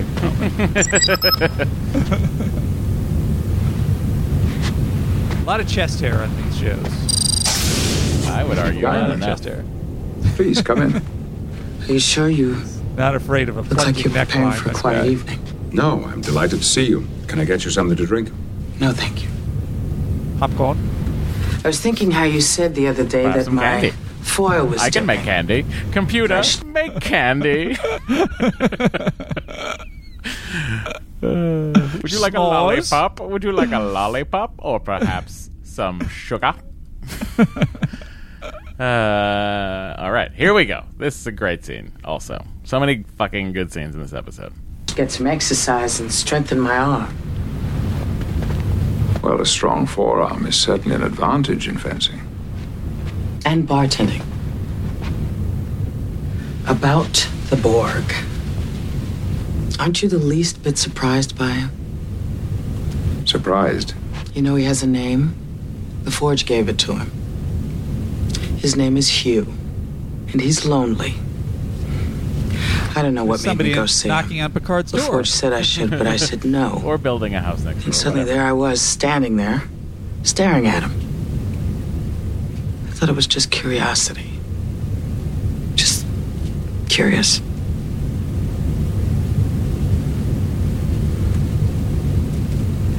I need to hear you say that you are sure you're doing the right thing. If you're here to persuade me not to use the invasive program... No. I think I need you to persuade me. Two days ago, you were so upset about the Borg even being on the ship that you tore my foil out of my hand. And now you're here questioning whether it should be treated as the enemy. No. But when you talk to him face to face, can you honestly say you don't have any doubt? I haven't talked to it. Why not? I saw no need. If you're going to use this person... It's not a person, damn it, it's a Borg! If you are going to use this person to destroy his race, you should at least look him in the eye once before you do it. Because I am not sure he is still a Borg. Because it's been given a name by a member of my crew doesn't mean it's not a Borg. Because it's young doesn't mean that it's innocent. It is what it is. And in spite of efforts to turn it into some kind of pet, I will not alter my plans. Fine. But if you don't talk to him at least once, you may find that decision a lot harder to live with than you realize.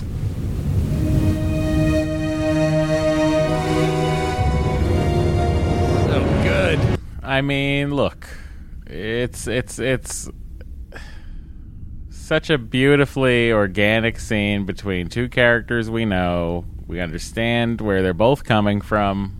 You know, Guinan, of all people, coming in to tell him this. It's the only person he's going to listen to to go see them. Um, and and she goes she goes toe to toe with them. Just such a great performance from, from Whoopi Goldberg. It's just so good, so well written.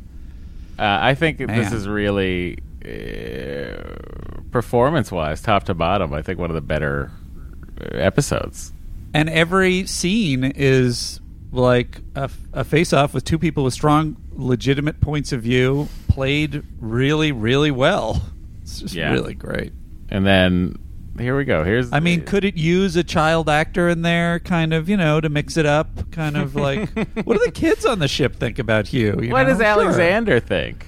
What does, what does the, what would Hugh make out of uh, Clay?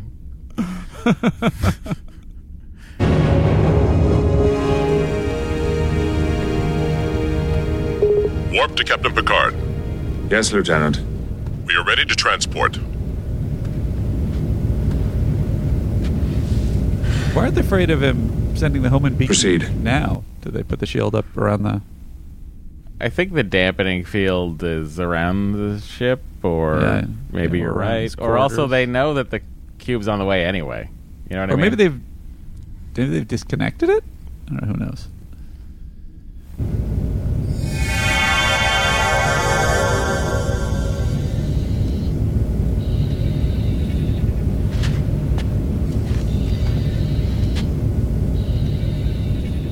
Lieutenant, you may wait outside. What? Uh, can't I kill him? I was gonna punch something. Locutus. Thank God he's outside. Now I must tell you, I'm really Locutus. I'm not Captain Picard. I had to send him away, otherwise he'd shoot me. Yes. I've been play acting for years. I am Locutus of Borg. This is a masterstroke. By the way, I wish Worf burst back in. I heard that! Shoots hard. I heard him say it. Why are you here? This is a primitive culture. I am here to facilitate its incorporation. Identify yourself. Hugh. Identify yourself.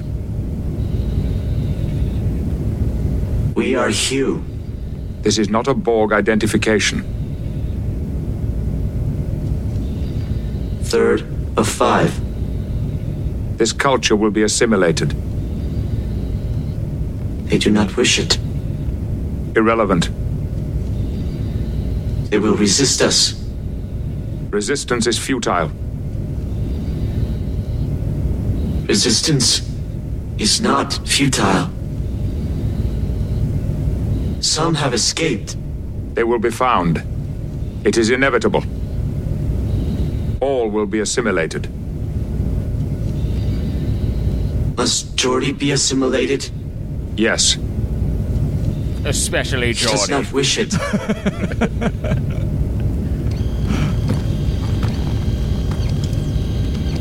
He would rather die than be assimilated. What if we then assimilated these fish instead?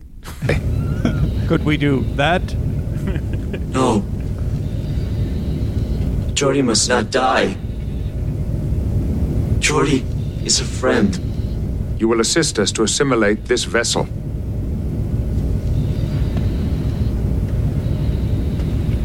You are Borg. You will assist us. I will not.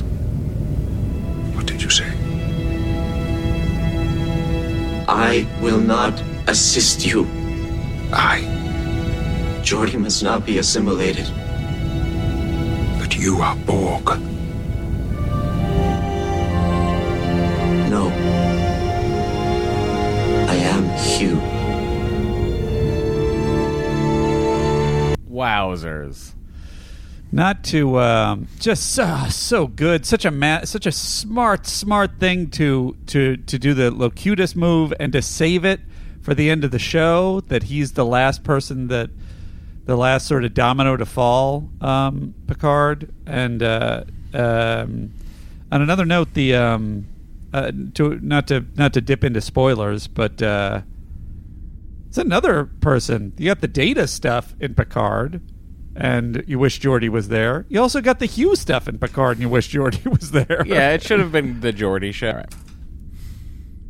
To destroy. So, I want other options. We could return him to the crash site. We'd have to remove his memory of having been on the Enterprise. But if we erase his memory, Geordi's friendship is... will disappear. So who he has become would be destroyed. Isn't that the point? Be reassimilated back into the hive without any questions. Does that seem right, to help him become an individual and then take that away from him? Is there any danger that the Borg might destroy him if they find out what's happened? I doubt it. There'd be nothing to gain. It's more likely that they would simply wipe out his memory of those experiences. Then either way, his memory would have been erased. So but what are we talking about? In that short so do, time... we should just... Should we do nothing and, like, go to our next mission? I am before they purge his memory. The sense of individuality which he has gained with us might be transmitted through the entire Borg collective. Every one of the Borg being given the opportunity to experience the feeling of of singularity. And perhaps that's the most pernicious program of all.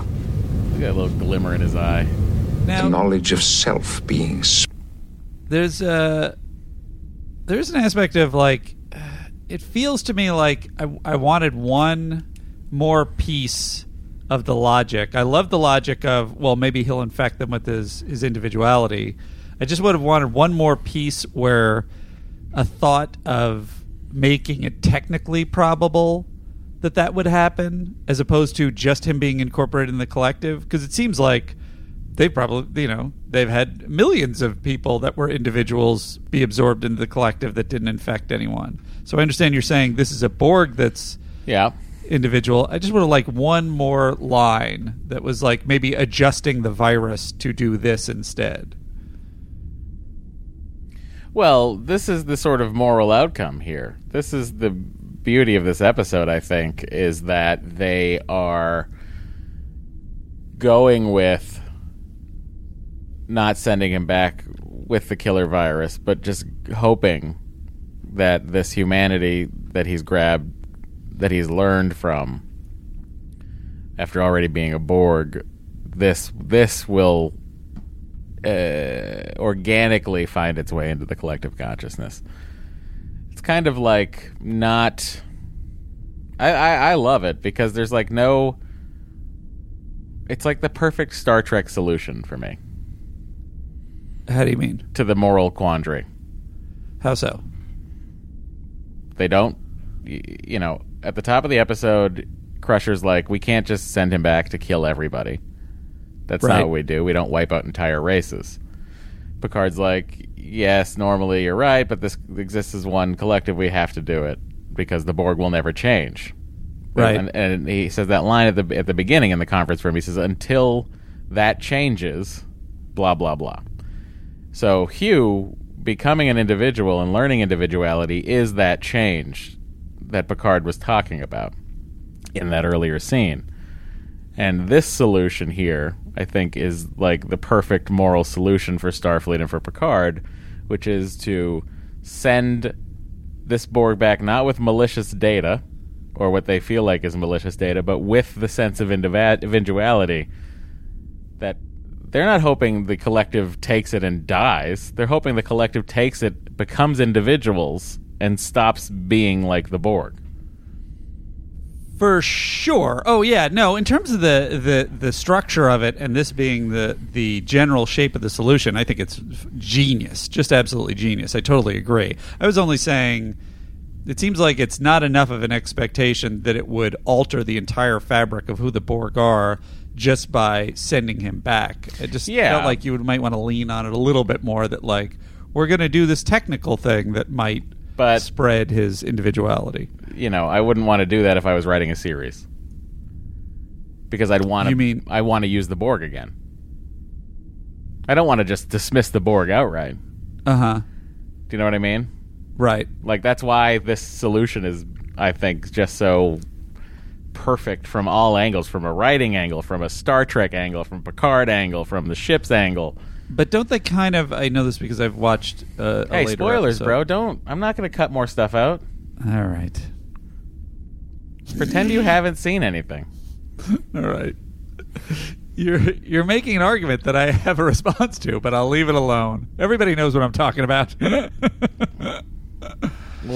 okay. No, it All doesn't right. matter. We, let's move on. You're right. No, hang let's on. A little on. Spoiler alert for the next minute and no, a half. No, no. No, it doesn't, it doesn't... I want to hear your explanation. Okay. Uh, spoiler, spoiler alert for the next minute. Um, in the episode where you see the reaction, yeah. like, you know, Hugh has a reaction to them, and yeah. it's just sort of localized. So they could have done that even with a few more lines of an organic explanation. Meaning of, we will send him back, but it will only affect a small number of Borg? No, I guess I'm saying the, they didn't even have that, that r- reduction, and they still... just chose that that was the effect it had. I guess I'm saying, why not a line or two that was like, we're going to adjust the virus so it's not going to destroy all them. It's but I just going to do this individual thing. But I don't think you want you don't want them. You don't want your Starfleet. At least I don't. As a Star Trek fan, I don't want my Starfleet sending viruses into cultures. You know what You're I mean? You're saying just on a moral basis. Yes. It it's better to just say we did what we could to help him. Yes. And if it, that has an effect, yeah, that's fair. That's what I. That's what I want my Star Trek to do. That's why that's I love this solution so much. I don't want it to be more of a pointed, well, if we incorporate this part of his program with the individuality, that will cycle into the system. I'd rather it be like, perhaps he can teach those Borg to fish. Fair. Spoiler over.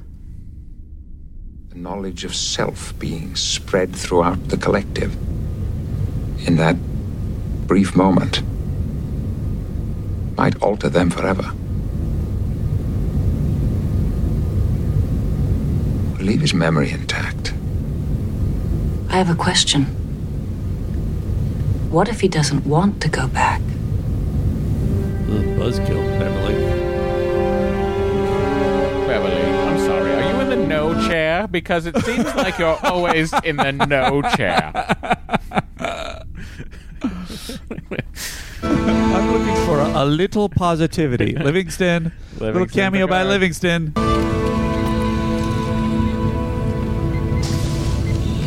Hello, Hugh. Hello, Jordy. Hugh, a Borg rescue vessel is approaching. It'll be here within three hours. We can return you to the crash site, where they will find you, and then take you home. Or, if you wish, you can stay here with us. What I wish is irrelevant. It's not irrelevant, Hugh. It matters to us. No Borg leaves the collective. If they find I am missing, they will come for me. Well, we'll deal with the repercussions later. We must know what you want. You are many. I am one. What I want is not important. Don't you understand, Hugh? We're giving you a choice. Choice? Yes, a choice. Do you want to go back with the Borg or stay with us? I could stay with you? We could grant you asylum, Hugh.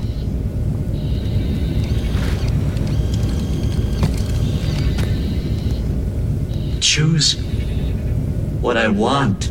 I gotta look out a window to think about this. I would choose to stay with Geordi. Uh, well, is... Hugh, I think you got the wrong idea here. Uh, I meant on the ship. I just... I mean, I dig machines, don't get me wrong, but... Uh... There's a little too much flesh going on with you. um, his face is out of focus in this one. You can tell because the parts on his helmet are in focus. But his uh, eyes are out of focus. I think they get even more out of focus in a second. Well, they were. It was set for the uh, turn to the window. Yeah. And then he overstepped his mark, I decided. Bad rack. Bad rack focus. They will follow. Return me to the crash site. There it is. Yeah, then they found it. It is the only way. Oh, they lost it again. Hugh. Think about this. Are you sure? Yes. The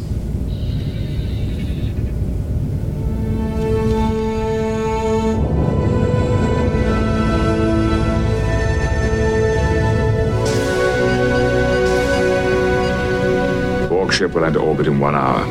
You'll soon be headed home. So we're going to beam you to that cold place for an hour. We'll beam him down, and then we'll take up a position in the star's chromosphere. The interference will hide us from their sensors. But we'll wear masks, just in case. Goodbye, Hugh. It was nice getting to know you. Goodbye, Beverly. You saved my life, Hugh. It's not too late to change your mind. Next day, Geordi. I must return. Captain, I'd like to go down with him. My experience suggests that they would ignore him. Would you agree? The Borg assimilate civilizations, not individuals. But, Captain, they kidnapped you. Because they needed a liaison to communicate with humans. They ignored every awaiting we sent to their ship, including yours, Doctor.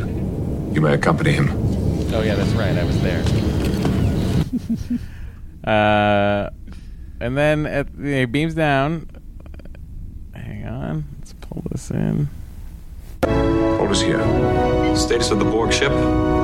Solar radiation is rendering our sensors inoperable. At last known course and speed, the Borg vessel should enter the system in three minutes. Well, I guess this is it, huh?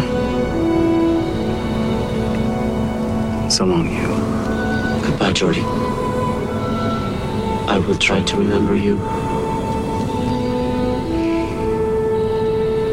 But I'll probably just remember Captain Picard.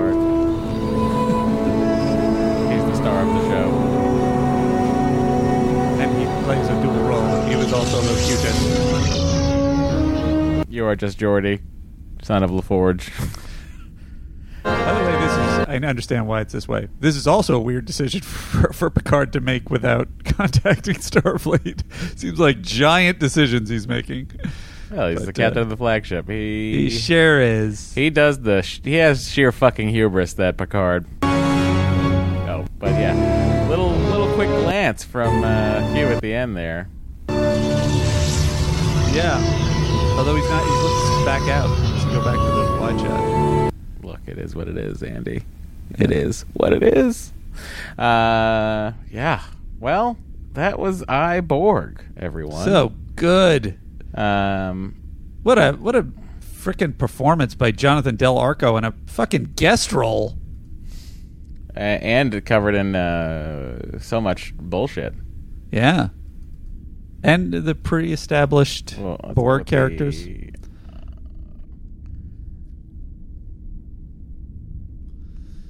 Because he's playing a Borg, but he also has to play all this emotion and, like, learning underneath. It's really good. And he's only got one eye. One eye. And he got all his stuff, and he only got one hand he can act with. And then he's only got all the, he's got all those tubes that are in focus, but his face isn't. Not to mention the white makeup. Uh, that hides your expressions. Um, I'm going to say it's Beverly. Whoa. I never thought that was happening. In my entire Beverly is the life. One that turns. He, she's the first one. She's on the right side the whole time. She kind of subtly turns the tide on Geordi. Geordi turns the tide on Guinan. Guided towards the tide on uh, Picard. What I like so much about it is I'm immediately like, Beverly, this is your this is dumb. Right. Beverly, stop being dumb. That's right. And as the episode goes on, it's like, no, no, guys. Remember where we are. This is this is Star Trek, and this is this is what we do as as the future of humanity. And uh, I genuinely loved it. And I, I, I, I, you make sense. She's the chain reaction that sets off the entire thing. Oh my God, Beverly Crusher, crushing it. In season it. five. I can't believe we're doing that, but it's happening. All right. Uh, who else How would it I... be? Here we go. Talk, but the podcast isn't over just yet. How many Andys does this episode get? Uh, uh, it's yeah. Go ahead. Oh, I don't know. You can go first. I don't know. It's just such a good episode from top to bottom. The act, it's everything I've said. The acting, the the writing, the the the, the story structure. It's not a fast-paced, action-packed episode, but it's so, um, it's so much forward emotional momentum. It's just like a series of great interactions. Um, so I'm kind of. I don't know. I'm kind of going to pull back from a ten only because I, I know some of the tens that I've already given, and they were so mind-blowing that I'm just I'm just holding back from that. But it really is a near-perfect episode, but I'm going to give it a nine point five. Uh, you know, just in, in watching and going through this in the podcast, there's no there's no superflu- superfluous scene in this episode. There is yeah. uh, every scene is there for a reason, and every scene exists to further the overall arc, and that is just fucking great television. And uh, because of that, and the moral, and uh, I, I, I'm, I'm going ten, Andy. He's giving it a ten. ten, Andy's, look out! I mean, really upsetting. um. All right, so that does it for I Borg. Let us look now to the future, to next week, when we will be watching, I believe, The Next Phase. Is that correct, Andy? I believe so. Which is another of my favorite episodes of uh, T N G. Uh, and, and let's pull up the trailer, Andy, and we'll okay. watch together. Uh... Do you need me to send you the link, or do you have it? Uh, I can look it up. Oops. Really tapping loudly. He's looking it up. He's looking it up. Andy Secunda is looking it up. Looking up the trailer so we can watch. Here we got it. Okay. Uh, let's hit uh, hit play. Hang on in three. Two, one, play. On a devastated ship. Enterprise, extend shields. Two lives vanish into thin air. Where are they? Leaving only one tragic conclusion. You're dead, Geordi. They're caught in a ghostly limbo. It's like I'm here, but I'm not here. Faced with a threat from beyond the grave. Do not move. Row!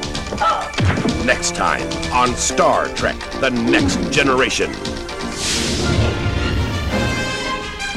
What a weird way to trailer that episode. Anyway, oh, yeah. It's a nice and row episode. Andy's happy. Nice row-heavy episode. Secunda's on board. Secunda's on board. Uh, Andy, it's time for you and I to do our duty to our patrons. Did you get my email? Oh, let me look. I've sent you our wonderful list of names. I'm going to turn us smart. around, head us back into the president's uh, circle. Uh-huh.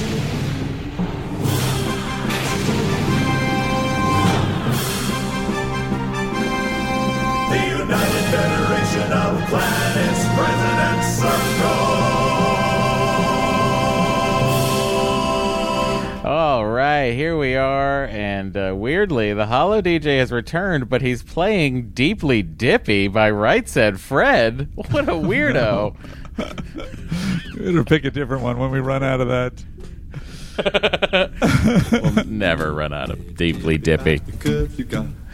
What a Jesus weird song. Christ. All right, it's time to say hello and a shout out to everybody. Andy, why don't we trade off every other page? I'll start, shall we? Very good. All right, big old thank you to the following patrons: Amber Schmidt, Anders Peterson, Anthony Dakin, Chris Dybel, Christopher Fonagi, Adrian Bing Clark, Sir Reginald Pennybottom, Derek Atkinson, a werewolf with a Chinese menu in his hand, Andy Puckett, Aaron, Adam and J P, Adam Dodge, Adam Hotz, or Hotz, Adam Rogers, Adam Sullins, Adrian Carter, Al Beck, Elena, Alan L, Alex uh, Carrico, Alex D. Geslin, Alex Edson, Alex Kubrick, Alexander Perry, Alex Borsier, Amanda Bootwell, Amanda Murphy, and Amy Gibbs. Ooh, I wonder if Alex Kubrick is related to Stanley Kubrick. If you are, please write in. Uh, Lieutenant Amy Giles, Lieutenant Amy Pointer, uh, Andrew Ingram, Andrew McClure, Andrew Michael Barber the First, Andrew Nyswander, uh, Andrew Polkrang, Andrew Witzel, Andrew Womer, Womer, Andrew Wyman. A lot of Andrews. God, God bless you, my my Andrew brothers. uh, Anthony Rideout, Anthony Trepicione, Trepicione. You've given it to me before. That's close as I get. Anthony Wardinger, Asher Mercher. Uh, Mercer, um, Assistant to the Regional President Ray Ching Peng, Lieutenant Barry Wallace, Lieutenant Ben Roach, Lieutenant so- Ben Sautel, Lieutenant Beth Clark, Big Mother Trucker Matthew Weipert, Bob Blair, Braden Cadenelli, Brandon Davis. Thank you to Brandon Kellinger. Thank you to Brett Jar- Jarrett. Thank you, Brett Euler. That, thank you, Brett Parsons, Brian Deemer. Thank you, Lieutenant Brian Harkins, uh, Lieutenant Brian Hellman, Lieutenant Brian McDonald, Brian Pierce. That's all for that page.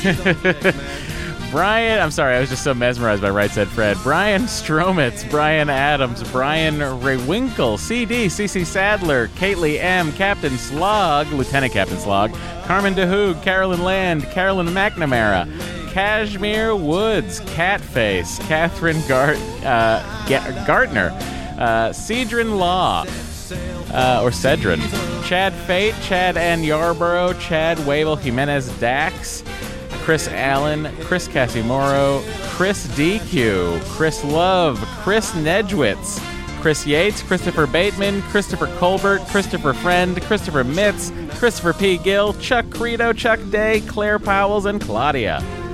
Cody Wappenkamp, Colin McKeon, uh, Colm Hayes, Command Master Chief Robert Garrison, Commodore Ice Bank Mice Elf, uh, Corey Colbert, Lieutenant Commander Cosmo Moore, C P O Ernesto the Chief Castaña, uh, Dak Pate, Dan Billing, Dan Hornberger, Dan Kostelik, uh, Dan... A little new kids on there, huh?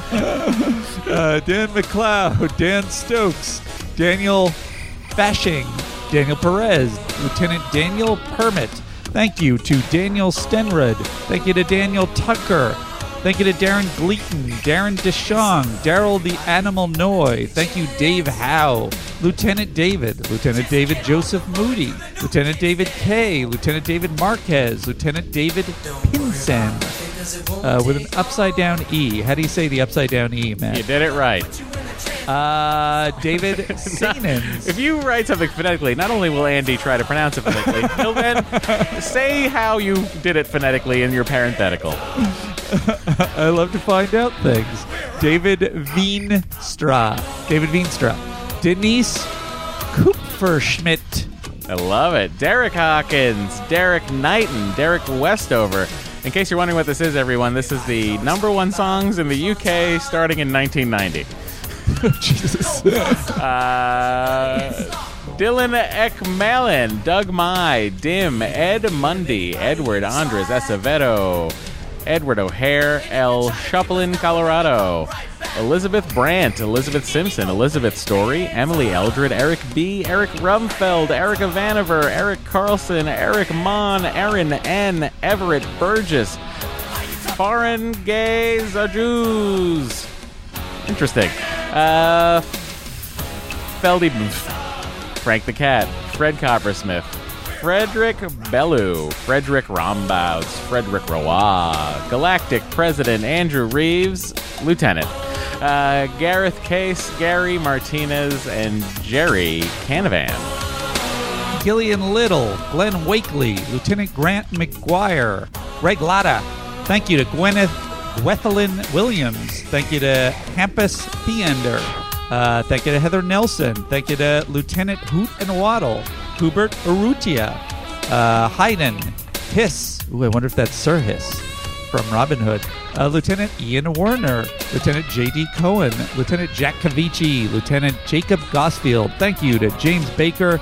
There's James Carrier in the corner. There's James Minero. Over there uh, at the bar is James McLaughlin, uh, James Tuttle. Thank you to Jan Leppert, Janella Robbins. Thank you, Lieutenant Jason, Lieutenant Jason Brown, Lieutenant Jason Kaiser, Lieutenant Jason Sinclair, Lieutenant J, another Lieutenant J, Lieutenant J from science division dot com, the Triple People, Lieutenant J Wheeler, the Lieutenant Jason Werand, and Lieutenant Judge four three nine. uh, boy, you are very weird, the U K. This is Kylie Minogue covering Tears on My Pillow, number one at some point in the nineties. Crazy. Wild. They were they were huge Grease. They they were obsessed with Grease, the English. Sure. Uh, That's the truth. I think I remember going over there and I see we were seeing some very drunk, what I considered college-age people just singing their hearts out to, to the Grease soundtrack. Weird. Uh, Jeff Karamazza, Jeff Jenkins, Jeff Millies, Jeff Mullins, Jeff the Human, and Maximus the Dog, Jeffrey Barker, Jeffrey Child, Jennifer Leader, Jeremy Dudley, Jeremy Miller, Jeremy, I'm sorry, Jesse Elliott, Jesse Glaspie, Jesse Hendricks, Jesse Tushinsky, Jillian Randalls, Jiminy Jillikers, J J Carter, Joe Furmanek, Joe Moore, Joe Moran, A K A Muscles Ripley, Joe Sullivan, Joel Greenbow, Joey G. Uh, or Joey G. Uh, John Brieg, John King, John Lynn, John Turin, John Zaitz, John G., Jonah Brulette, Jonathan Anderson, Jonathan Bergen, Jonathan Bruno, Jonathan Feller, Jonathan Sourshell, Lieutenant Jonathan Wentz, Lieutenant Jonathan Meisner, Lieutenant Jonathan, sorry, Lieutenant Jordan Bulgis, Lieutenant Josh Moore, Lieutenant Joyce Hudson, Lieutenant Juan Morales. Thank you to Judith Haynes. Thank you to Julie Phillips. Thank you, Julio. Thank you, Just There for the Buffet. I hope you enjoyed Just There for the Buffet. Lieutenant Kay Brooks. Lieutenant Katie Campbell. Lieutenant Cam Uraki, uh, or Uraki. Lieutenant Karen Vanoff. Lieutenant Cassia. Uh, Lieutenant Catherine. Lieutenant Catherine Novacek. Uh, Catherine Shimmons. Thank you, Kathleen Guzman. Thanks to Katie Whitestone. Thank you to Katja Willishin. Uh, thank you to Cavart on Facebook and Instagram. Thank you to uh, Keith Bodela. Thank you to Kellen Adamson. Thank you to Kelly Coe. Thank you to Kelly Newman. Thank you to Kelly Sweeney, Kendra Song, Kenny Meehan. Wow. Carrick Jones, Kevin Brown, Kevin Foley, Kevin thirty-two, Kieran O'Sullivan, Kim Vilsack, Kip Corbett, Cody Stanley, Kristen Scalisi, the Goddess of Carbs, Kyle Thompson, Lady Charlie Whitmore, Lance Daniel Hepper, Lauren Hansen, Laura uh, McCarricker. I did it, everybody. Lauren Gleason, the Donkey of Prey, Leon Kassab, Lee Chapman, Linda Dilbeck, Linnea Thunsell, Lisa, Lisa Simpson, Lissy D, Lorraine Denman, Lucas Bishop, Lucas Swain, Luke Barrett, Luke Morgan Rowe, Linda Bray, Mandy Fitzgerald, Marcello Vita, Marcus er- Erlinson, and Marie Capasso. Mark Iseri. Uh, Mark Mitchell. Mark Redenius. Sorry, Mark Redenius. That's a great name, Mark. Mm. Martin Hedegaard Peterson. Lieutenant Matt Burke, Lieutenant Matt Fader, Lieutenant Matt Schaefer, Lieutenant Matthew Cutler, Lieutenant Matthew Dillon, Lieutenant Matthew Dunn, Lieutenant Matthew L. Wendt, Matthew L. Wendt, Lieutenant Matthew M. Columbus, Lieutenant, a lot of Matts, a lot of Andrews following us, uh, Lieutenant Matthew Wright, Lieutenant Michael Collins, Michael John, Michael Rossi, Michael Sade, Shade, another one, Lieutenant Microwave Beef, Mike Gaylord, Mike Jones, Lieutenant Commander Mike Mann, Lieutenant Mike Webster, Mikey Melton, Miriam Centeno, Mister Bundy, Nate Hudson, Nathan Haney, Neil Studd, uh, Nelson Helwig, Nick, Nick G, another Nick G, uh, Nick Lenchmer, Noah Soudret, Peter Davidson, Pat E., Patrick, Patrick Hells, Pat, Lieutenant Commander Paul Brisk, the artist of the day, uh, Paul Carley, Paul Magnus Calabro, Paul Rebenowitz, Rebenowitz, yes, Paul Sharp, Peter Ballard, Peter Sheeran, Phil Gal- Galaz, oh, hang on, Geyser, I believe, Philip, Philip, Kuta. Yeah, I think so.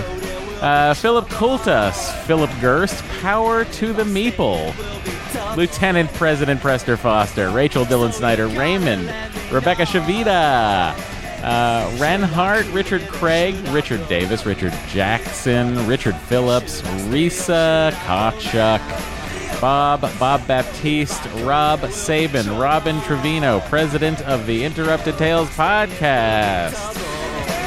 And we got over there Robert Denton, Robert Myers, Robert Olson, Roberto, Robin Larson, Ron LeBlanc, Ron Veenstra, Rose Harless, Ross McLeod expects Rutger Hauer, but instead gets Rutger Hauer. Smart. He's playing on the next name he knows is going to be uh, read. Um... Uh, Ryan, not a doctor, Doom, um, Ryan Hansen, Ryan Solo, Sam Pass, Sam Birdzis of of's Praises Child, uh, Sandel Trammell, Lieutenant Sandra M, Lieutenant Sante Mastriana, uh, Lieutenant Sarah Friedman, Lieutenant Sarah Stefansis, Scott Burnett, Scott Goiki, Goki, uh, L- Lieutenant Scott Randalls. Uh, over there is Scott Lieberman, uh, enjoying the, the homemade chips. Scouter Echo of the fifth Kitchener Beavers Colony. Lieutenant Sean is enjoying the uh, fresh sourdough pancakes. Seth J. Bordeaux, Sean Lyons, Simon Harper, Shriekinar, Stephen Herman, Steve, Stephanie Garrity. Uh, Stephanie Simmons, Stephen McCave, uh, McVire. Stephen Price, Stephen White. I'm going to go with Stephanie Dyerson, Steve Harcourt, Steve Haas, Steve Thomas, Stephen Coulter, Stephen Small, Stevie Marie Nickel, uh, Supercalifragilistilicious, Takanui, Tanner Wilson, Tara Hunter, t- Teddy Jordan, The Great and Terrible Lizak, The Kembles, The Dude Never Bowls, Theodora Zetaz, Zetazello, Zeta, hang on, Zatezalo, Zatezalo, that's what I'll say, the real Ry, God, the real Rylestar, thank you, Thesis Mandy, speaking J K, it's Matween, uh, Thomas Nettleton, Thomas Pring, Tim Collins, Tim Siebel, Tim Shields, Timothy Cullen, Tina Raudio, Tish Wheeler, Todd Meyer, and Tom Von Durant. Tom Kelsel, Tom Wellner, no relation to RoboCop. Tony, Tony King, Lieutenant Trek Barnes, Lieutenant Trenton Hoyt. Over there is Trevor Kozdrowski, Troy Ray, Tyler Rosewood. Thank you, Tyson Klein. Thank you, Van Phelan. What's going to come up next? Who knows? Uh, what was the previous one? What? Matt, what was the previous song? Oh, that was fucking, it was called Ebenezer Goon.